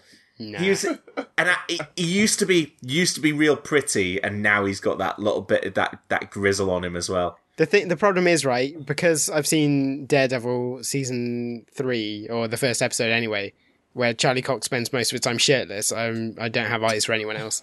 I will say this: it it it will, it will be super funny to watch this movie or watch any recent Tom Hardy movie and then watch him in This Means War. he looks Oh, so completely God. different. this means this means war. The movie that just that somehow managed to make Tom Hardy and Chris Pine two of the least attractive men in the world. Like you look at the trailer and they both look clammy. Like they're both they're both perpetually clammy in that movie, and it's a real hateful movie as well. You're like Reese. Uh, You're not a great person in this movie, but you're so much better than both of these two. Yeah. One of Uh. Mick, one of McG's classics. anyway, I feel like we've distracted ourselves from Venom. Um, Okay, I want to. I'm, I'm going to drag us back on topic with a couple of factoids. Oh, So you know the bit where Anne wears the symbiote Yes. happens Yes, in the, the comics. best When scene all, in of the a, movie. when, when all of a sudden the symbiote has boobs. Yeah. Happens in the comics. She appears in uh, the uh, comic called Sinner Takes All. And Oh, I uh, see what they did there. Yep.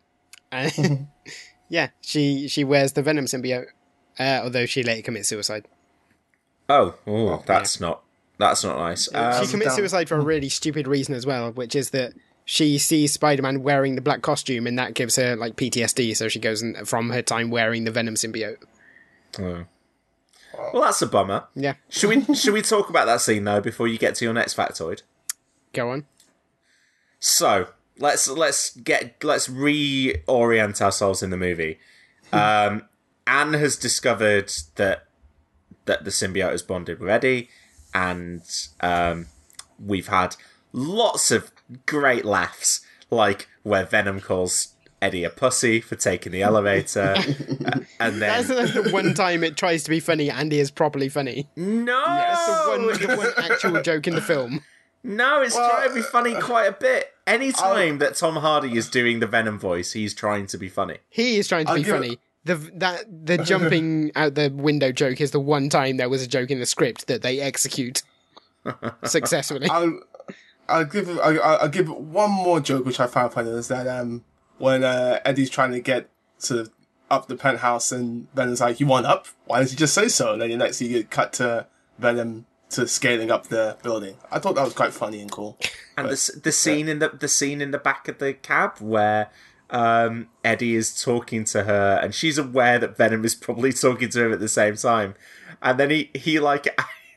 He he kind of goads Eddie into telling her how he feels, and then makes fun of Eddie for it straight away afterwards. It's great buddy comedy stuff, guys. it's fun. It's funny. Anyway, so uh, Eddie has gone to the hospital, and um, Reid Scott puts him in the MRI machine, and it's still Venom's weakness, as as it was back in Spider-Man Three. That l- loud noises. Um, it's like uh, it's like uh, insert modern popular reference here.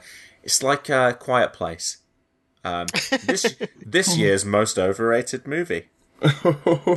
please at please at me. Um, it's fine. It's a fine movie. It's it will get it, it will end the year with the same star rating as Venom does. Three. Three out of five. Um so, so they go in the MRI machine and that and, oh, he goes near the MRI machine and it separates Venom from Eddie. And Eddie then kind of escapes, uh, but then he gets captured by the Life Foundation guys and he gets interrogated. And they say, "Oh no, we're, we're going to take you out into the woods, Miller's Crossing style, and kill you." Um, oh, Luckily you know dawdle. what? I I I bet you that Ruben Fleischer thinks that he is homaging Miller's Crossing right there. I guarantee it. Um, anyway, uh, so uh, they go out into the woods, and in the meantime, Venom has bonded with a uh, a Pomeranian. dog. Yeah. Um, and we think that that's the status quo. And like, uh, did you guys assume that Michelle Williams was like driving the dog over or something, so that it could rebond with Eddie just in time? No, I immediately assumed when she looked at the dog and was like, "Oh," I was like, "Okay, I see where this is going." But then that might be because I knew about She Venom or whatever. Yeah, you're too clever. What about you, Amon? I thought um, definitely she was going to drive over the dog. Um, I did not. I did not Sorry, see- driver. I thought you meant. I thought you meant that she was going to run the dog down for a second. no, I did. Well, I did not see She Venom coming at all. Um, No. that, that was a surprise. uh, and, when it, and when it happened, you guys, I mean, like, if you've got your Thanos memes and you've got your Venom tongue me- memes, boy. then she Venom. Whoa, you, you know, she's got curves in all the right places. It's so so weird. It's so weird. It's like a praying mantis who will bite your head off afterwards. Yeah, I mean that's that, that's dead up. Maybe that's what they should call her, Mantis. I can't think of any other. Yeah, I can't think, can't remember any other that- superheroes good mantis. No, no. um, and so she Venom takes out the guys. She bites off the head of the main security guy, who's been kind of a recurring threat throughout the movie.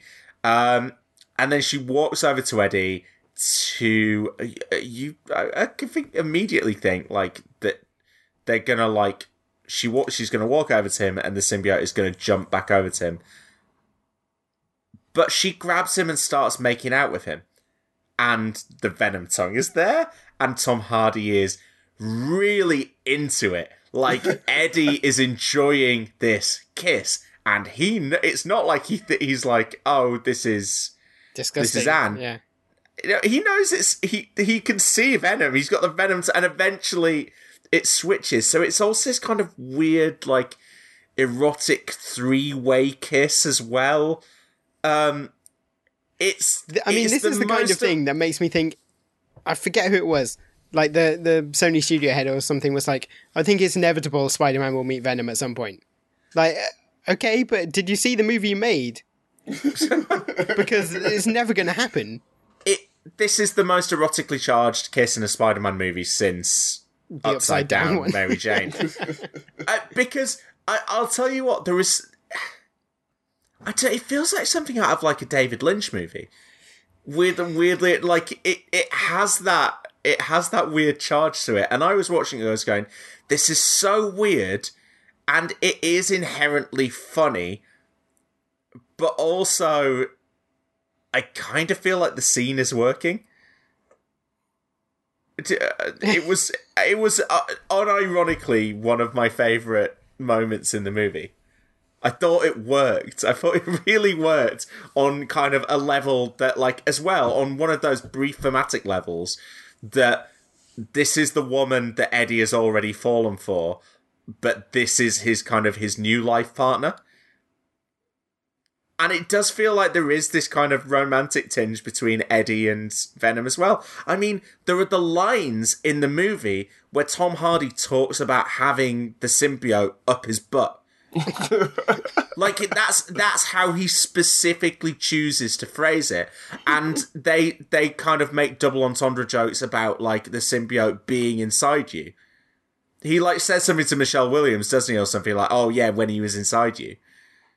And oh and, and now he's back inside me. Like there is there's some weird subversive stuff in in this movie and I like it. And again, I'm not sure how intentional it is. I could imagine Tom Hardy just just like improvising those lines on set. And it feels to me like we talked about when he got cast in this movie how much of a get this was for Sony.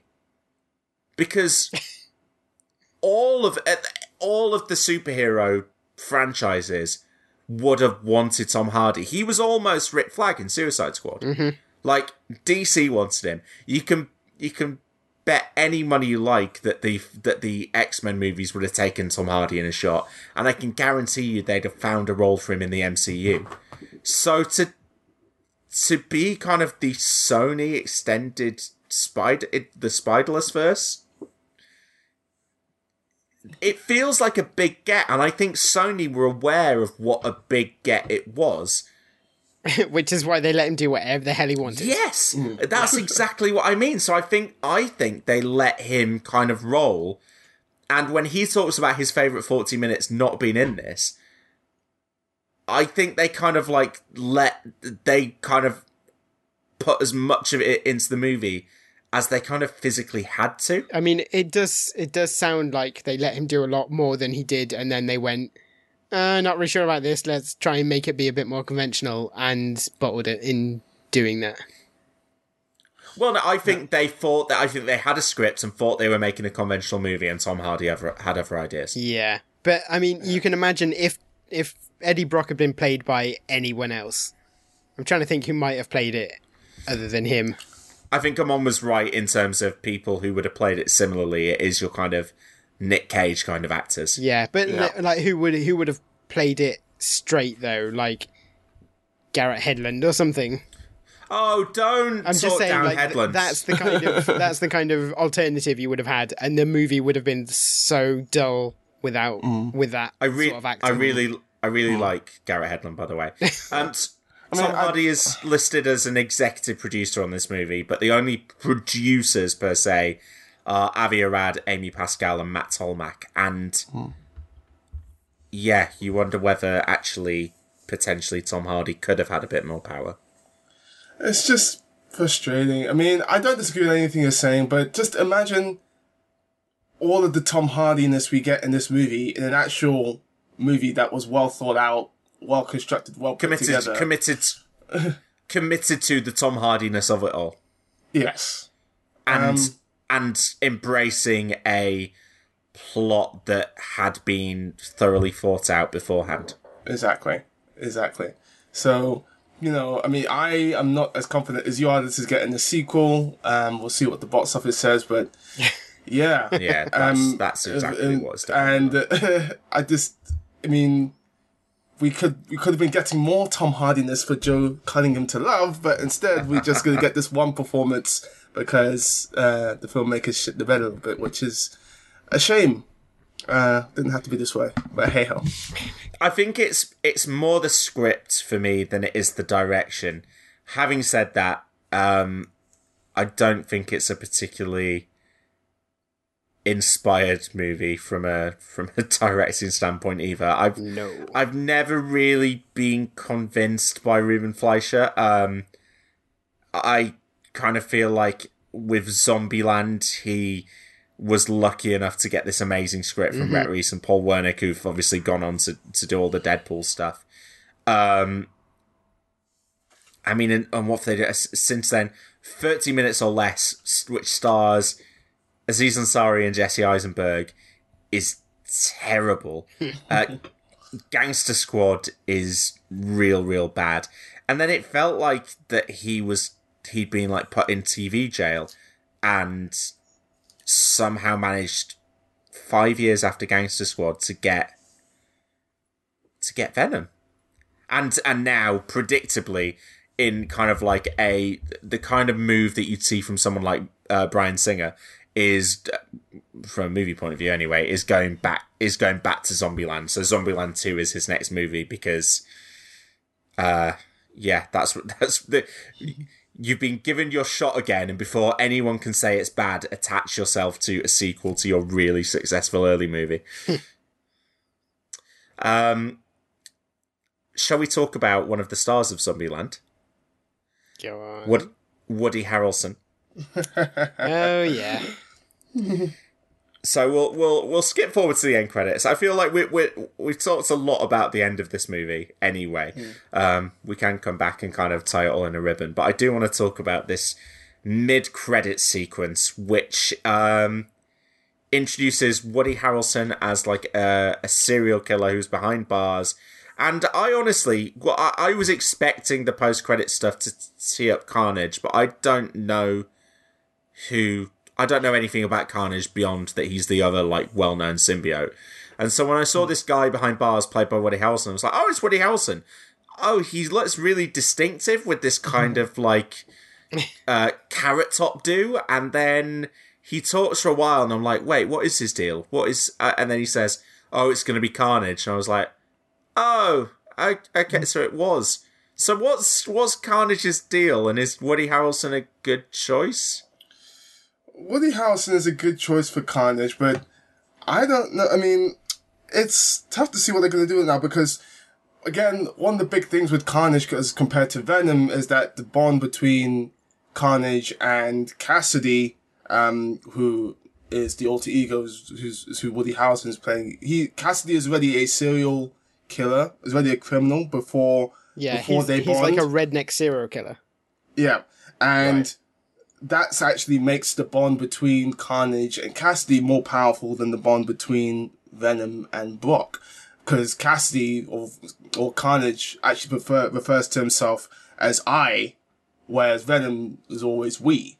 Um, there's a more powerful bond um, between uh, Carnage and Cassidy, and also in the comics anyway, Carnage is the offspring of Venom. Yeah, what happens in the comics is Venom, uh, the symbiote comes to break Eddie Brock out of jail and leaves a piece of itself behind, which turns out to, which like bonds with uh, Cletus Cassidy and becomes Carnage.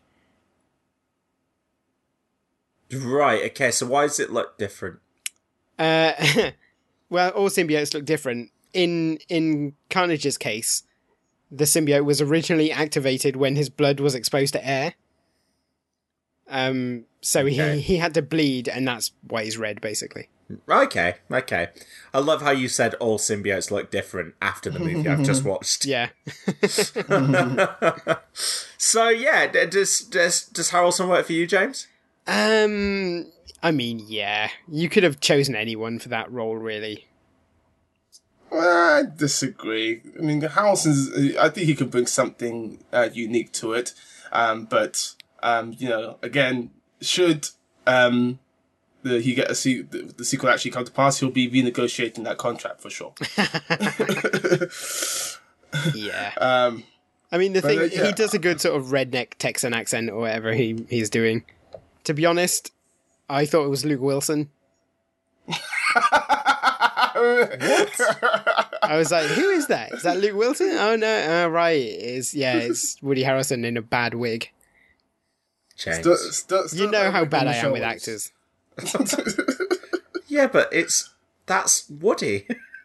it just it didn't click for me. I had to read the credits to know to learn who it was. Oh, James. Yeah. I this is why I'm the comics guy. Um, for, for all I like this movie, what I want to see more of in a sequel is Tom Hardy doing what he's doing here, but as as Amon said, like surrounded by a movie that is on board with that and has a kind of completed script in place, or sorry, not completed script, has a script that they are willing to commit to filming and keeping most of in the final edit, so it still makes sense. I don't really care about Venom fighting other symbiotes. Like, that was the least interesting aspect of this movie to me. And that is the only area at which I go, ah, so that's why it doesn't work not having Spider Man there, because this character's main antagonist is not is not available. I think the fact that Carnage is the offspring of Venom, there's interesting stuff to do there. Uh, should they go that way and have them fight, which is what they what looks like they're trying to set up. But will they Um, do that? Because uh, we, like I said, there's there's a fourth symbiote in this world that they didn't really address in this movie. Hmm. I'm assuming it's not a Blade Runner esque mistake where they miscounted. Yeah, no, I think I think they're gonna introduce Carnage by way of that because, like, I mean, I guess they've set up that Venom and Cassidy will be in the same room, so maybe something can happen then. But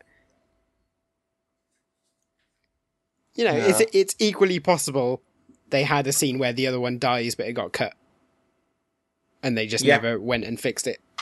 Yeah, absolutely. Yeah. Um, let's let's flip back to to the end of the movie. Um, at the end of the main movie, anyway. So we've we've talked about the actual fight with Riot and the nonsense and the spaceship of it all.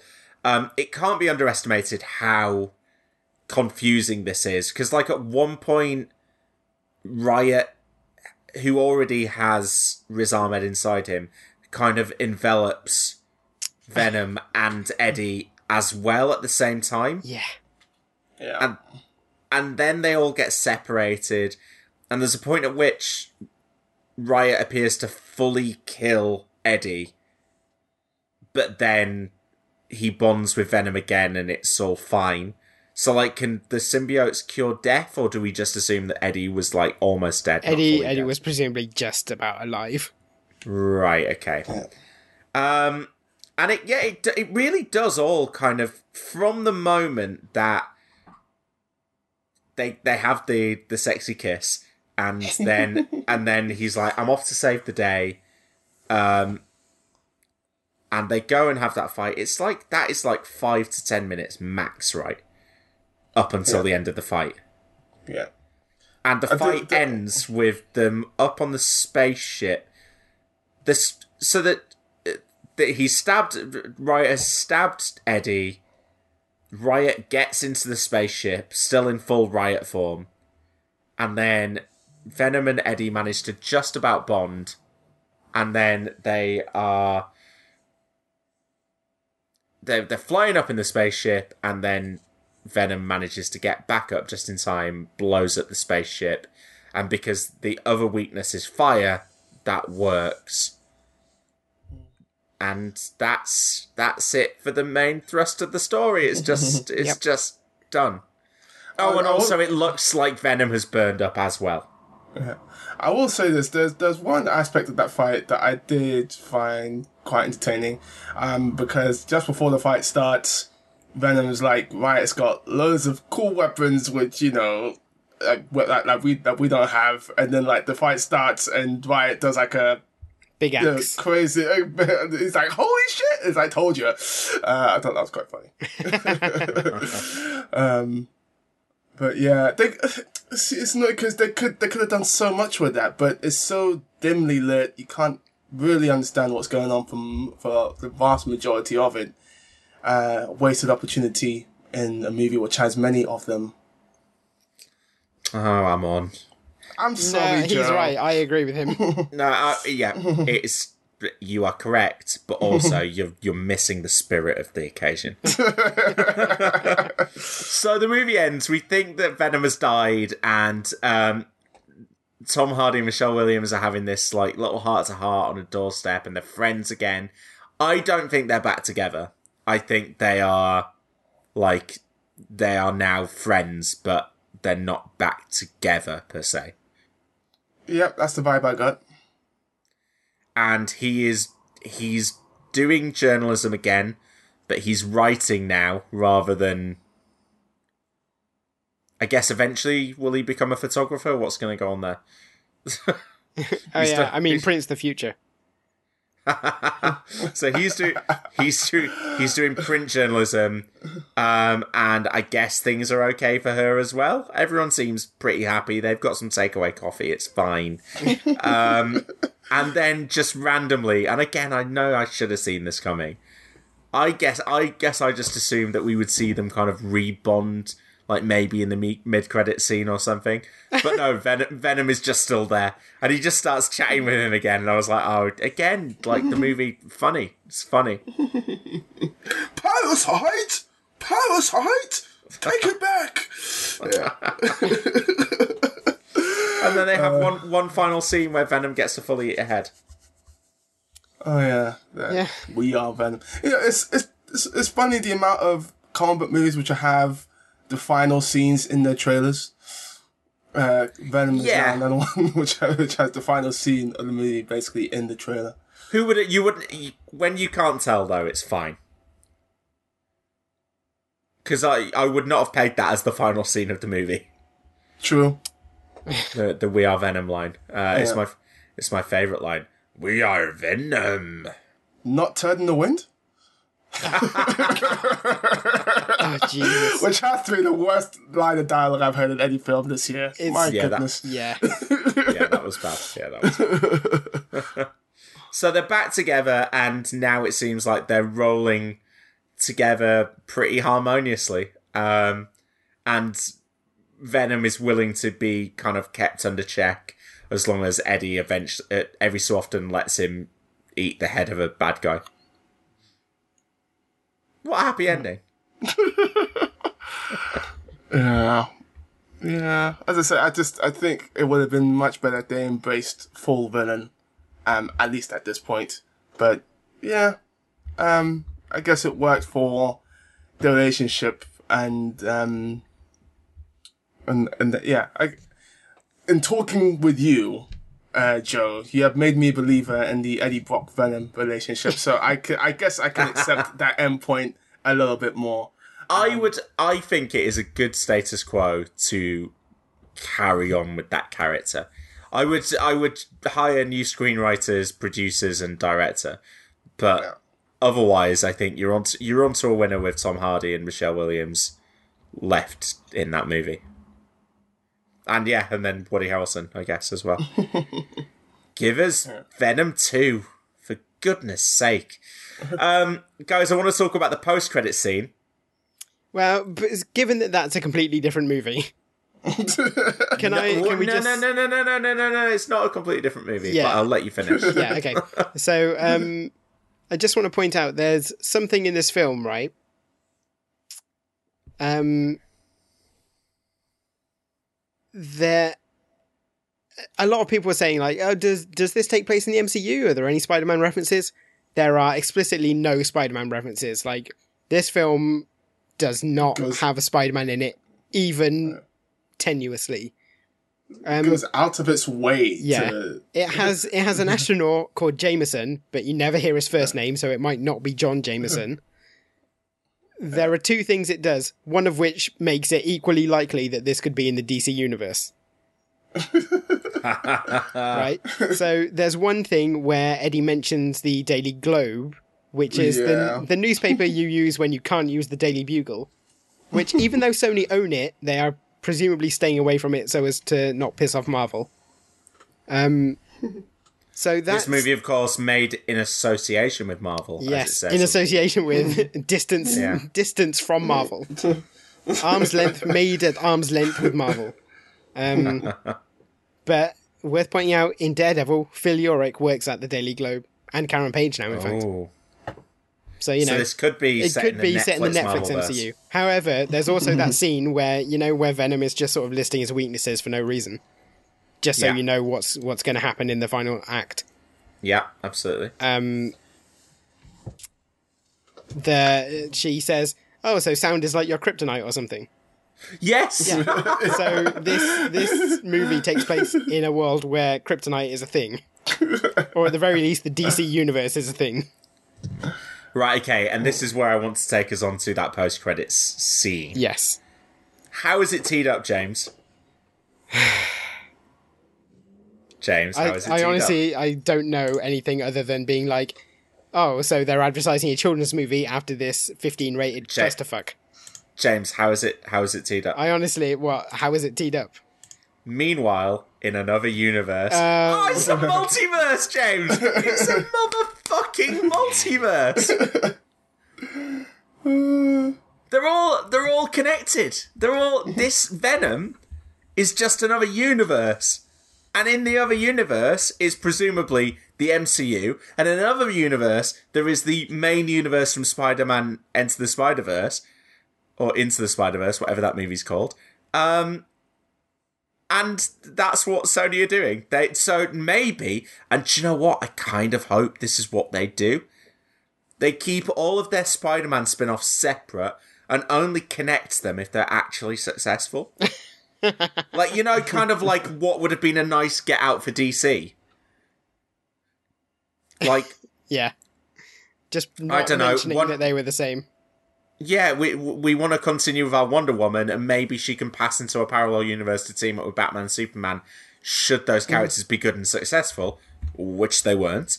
Um, so right, so we've got a multiverse. We've got a Sony Spiderless verse, which is where Venom is set, and then the other Spider verses. Um, and we should talk about the trailer for Spider Verse here as well, because this is like a five minute scene, which is where the version of Peter Parker who will be in Into the Spider Verse and the version of Mi- Miles Morales are going to interact, where they meet for the first time. That's the extended scene. But also this week we got a trailer for that movie. Um, and I think what got a lot of people excited was that, like, slight suggestion that if not actually that specific Peter Parker, that like the Peter Parker of this movie is going to be like Raimi based because he has that scene that is from Spider-Man 2 when he's telling the story of like saving New York in the past. And I don't expect that to be the Tobey Maguire Peter Parker because it, it, it isn't. But in the comics, the Spider Verse comics, they like referenced, oh, there's a guy over there that looks like Andrew Garfield, and there's a guy over there that looks like Tobey Maguire. And I think Into the Spider Verse could have a lot of fun with that. And if you do actually want to count that as like one of the many universes, it just happens that this movie is animated and the others are live action. They can they can have fun with their Spider-Man universe, and I like it mostly because of how, of how much it must annoy you. I I had a lot of fun uh, with uh, that post credit scene. I was Yeah. surprised it went on for so long. Yeah, me too. um, but yeah, I really enjoyed everything about it. It's, it's it looks beautiful on Yep. visual visual level. Um, you know, both of the chase sequences which you saw just look really, really, really great. Um, and yeah, I'm excited for Miles Morales to to get his due. Um, I'm sure his live action debut is not too far away, uh, but for now, this will definitely satiate me. And I'm on on the on the trailer. The kind of like opening and closing shots are like a Black Panther homage as well. It's I like recognize. yeah, it's like it's like it's like this is this is our kind of coming out moment for Miles Morales, and you know, guys, just so you know, it's kind of a big deal. It's a little bit like Black Panther. You are going to see one of the iconic Marvel black characters finally coming to the screen. Obviously, being less of a wait for Miles Morales than it has been for uh, T'Challa, but um, Yeah. yeah, I loved it. James, are you still not on board with this movie? I wouldn't say I'm not on board with it. Like, I'm not excited by it, but Have you seen? Have you seen the trailer? The new trailer? Really though. yeah, It, lo- it looks fine. John Mulaney Spider Ham. John Mulaney Spider Ham. That Spider Ham is the one bit of the trailer where I was just like, oh no. Like the rest of it, I was just fine with. Like, okay, I'm not excited, but I like it. The Spider Ham, I was like, uh, that would p- that's gonna piss me off. I like Spider Ham. I've never read a comic with, with Spider Ham in that I haven't enjoyed. Um, the thing is, right, that the scene at the end of Venom, I was watching it going like, it reminds me of a sort of sub Pixar movie where there are things that are supposed to be funny, but I'm not laughing at them because they're just like, oh look, he's hitting a bunch of stuff, ha ha. When you say sub Pixar, you don't actually like Pixar. Well, that's the thing. I don't like Pixar, and this is this looks like something that is worse than Pixar. I'm I sure it'll be fine, right? I'm gonna I'm gonna think- take Emmy, the- and I will probably uh, enjoy it a reasonable amount. But I'm not The doing animation like Seb had a massive go at me earlier in the week because I was he went if you're not like buzzing over that trailer, I don't want to know you, and I was just like I, I don't feel it. I don't. It's just it's not. It's no Teen Titans go to the movies. It really isn't. it is. It so isn't. I am. I'm Yeah, I'm in. The, I think I'm in the can for Into the Spider Verse. me too. Um, and I and you know what? Like, I agree, James. It felt I was stunned that it was on the end of this, but I I kind of do think a Sony want to advertise their Spider-Man related movie that is coming out in a few months' time, um, and I think that it looks like a movie that's appealing to adults and kids. So it's not completely unreasonable. It's certainly a step up from advertising a different studio's movies at the end of their movies. um, and I do think it, it it it serves as a subtle hint of this is the direction we could take our movies in, which is I, I'm not taking that as confirmation that like Venom exists in one universe and MCU Peter Parker exists in another, and then there are the Spider Verse universes as well. But I think it's an avenue that they could go down, and I think it's one that would make sense, and I kind of hope they do. Like, I was very glad that the post credit sequence wasn't Jared Leto's Morbius. Not because I don't, not because I don't like Jared Leto, which I don't, uh, but um, I just don't need them to tell me that those two characters are in the same universe. Tell your separate stories, and yeah, event- if eventually it makes sense to bring them together, then do. But yeah, don't DC it. Give give yourself options. and similarly, if Venom is re- if if Venom is received at the box office similarly to how you two have just received it, um, and there is no calls for a sequel whatsoever, then fine, ignore Venom and make another movie with a different character and see whether that one hits. And if it does, then that's a character you can keep around and keep making sequels. The thing is, I think they've built up the idea of a spiderless verse so so completely that it's just going to be like Dark Universe, where they even even if they release a completely otherwise standalone installment, people are just going to go, "Ah, "I'm not not interested in that," because that connects to the other bad film. I don't know. I, d- I don't know. I, unless you market it as such. The problem with Dark Universe was it it had its logo and it introduced Russell Crowe and it introduced um oh wasn't there another one? There was another one that it kind of hinted at or whatever. And they and they showed the the cast picture like with like with Johnny Depp and um, they were going to do Bride of Frankenstein and yeah, it was it was like that was what would have the baggage there. If they release a Morbius movie that is just like here is another superhero movie related movie from Sony that doesn't mention Venom, doesn't mention Spider Man. I don't think they need to be weighed down by association to each other. And also, you if I s- if if they do choose to link them, I'd be like, oh great, this next movie is going to be funny like the Venom movie was. ah, so guys, is it for you the worst superhero movie of this year? Yes. Uh, I say that quickly without hesitation. uh, okay, on a pure craft level, it is the worst. Yeah, In terms of the fun I had watching it, I you enjoyed it more than Ant Man. I definitely did enjoy it more than Ant Man. Ant Man Two was just two hours of tedium for me. Mm. This, uh, this, I was at least having half of the movie. I was having a good time. And I enjoyed it more than Deadpool 2 because it didn't at any point make me very, very angry. Fair enough. It is, It's Okay. definitely this year's Suicide Squad. So that was Venom. Uh, James, um, and uh, maybe you as well, Amon. Do you have any comic book recommendations based on Venom? I do not have any comic book recommendations, but as you know, Yes. I'm a big fan of animated stuff. Um, and there's a number of really good animated uh, Venom appearances. Um, in the far too brief series Spectacular Spider-Man, um, Venom uh, has a really really cool arc uh, in in that series. I highly recommend checking that out. And also in the '90s Spider-Man cartoon, uh, Venom pops up uh, on multiple uh, sort of episodes there too. I can't remember them off my heart, but I'm sure Google will help you out on that front. Uh, but yeah, I highly recommend checking them out. Especially Spectacular Spider-Man. There- there- There's some really good episodes there. Um, fantastic. Uh, James, do you have a comic to recommend? You know, I guess the comics to read. Obviously, I can't remember the, the issue numbers off the top of my head, but I guess you should read the first proper Venom appearance. That said, I think if I was going to recommend anything off the back of this movie, it would be the Venom Lethal Protector miniseries, which actually has a lot of Spider Man in, but it's technically Venom's first solo series. Um, it's the one that introduces the Life Foundation and Carlton Drake.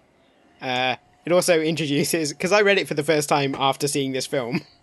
Right. It turns out uh, Venom sets up home with a, uh, a bunch of homeless people who live in a subterranean version of San Francisco, which it was buried in the great earthquake that happened there. And the homeless people found it and set up their own sub community, and they uh, have a little council and they invite Venom to live with them because he saves their lives. Wow. And they're all like wearing Victorian costumes and stuff. It is absolutely insane.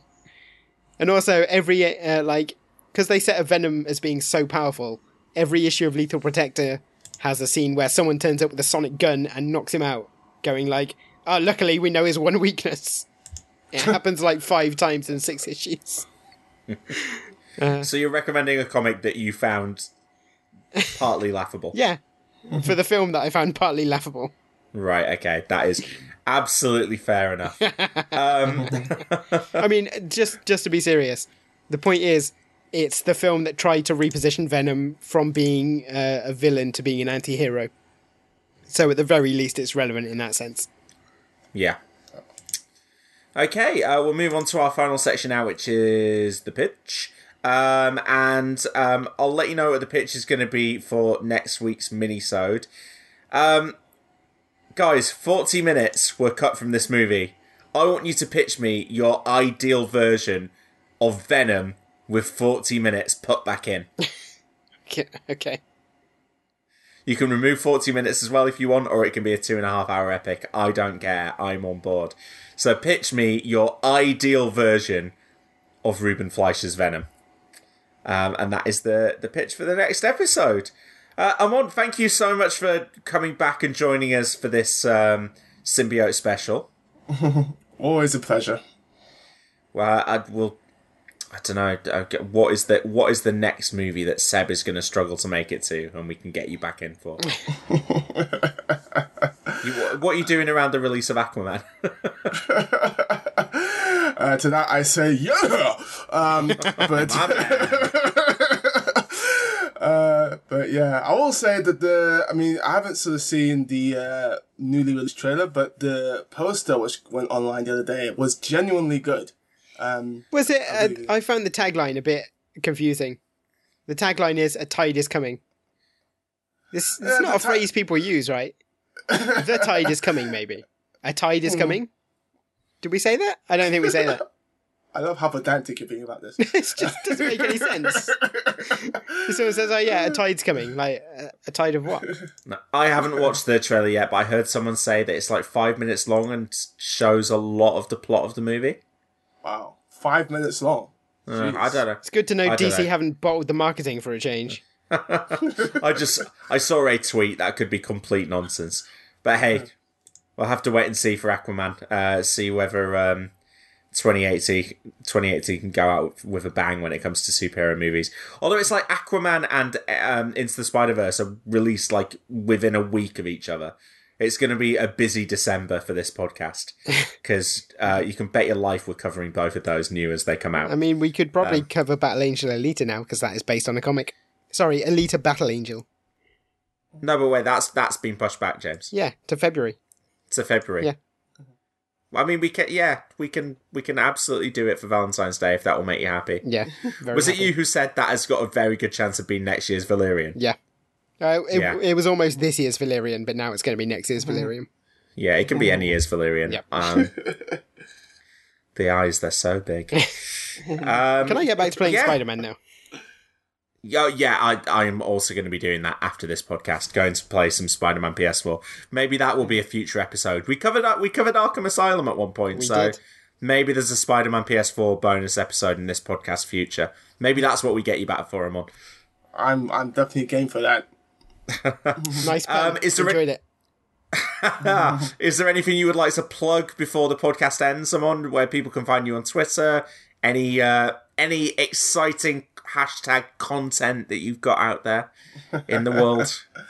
Uh, so I'm on Twitter at a woman, and uh, yeah, you can find all of my work. That I'm doing uh, quite a bit for Empire magazine right now, which is fun. Uh, I'm also the doing, world's biggest movie magazine. So it's true. It's true. Say. Uh, also doing a bit for Yahoo Movies, and I, like James, have also been lucky enough to see a few episodes of the newest season of Daredevil, and you can expect those reviews online next week. I'm so excited. I haven't watched. I think the last episode of Netflix Marvel I watched was episode three of The Punisher.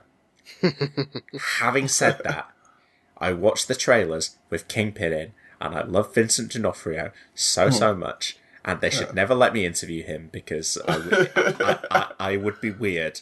But I'm looking forward to that se- that season of television so so much. There are no ninjas left. It's going to be even better. Uh, it does. Oh, no, actually, I'm not allowed to talk about it yet. Um, but yeah, you almost caught me out. Um, Nearly caught you getting your breaking your embargo. yeah. Okay, so that's that's all of the stuff that you can find uh, Amon's online. Um, if you want to find more from us, uh, and if you're enjoying the show, then you can subscribe on iTunes, Stitcher, Spotify, Player FM, Overcast, or your podcast app of choice, and you can support us on Patreon at patreon.com forward slash cinematic universe. Um, we um, have uh, we have some t-shirts on Redbubble, which you can find, which Seb has designed and are very fun. Um, including, Amon. You might be interested in this: a Wakanda Forever T-shirt, where it's like in the shape of a football badge, as if it was the Wakandan Football Association. It's pretty cool. So if you're a Uh, nerd who likes football, Yes, exactly. Um, that Amon is a niche that no. I mean, if if you're if you're a Seb Patrick type, you'll be in the can for that one. Uh, you can find more episodes of Cinematic Universe at cinematicuniverse.com. You can find us on Facebook, on Twitter at cine underscore verse, or send us an email to editorial at cinematicuniverse.com. Thanks for listening, and we will see you next week. goodbye. Bye.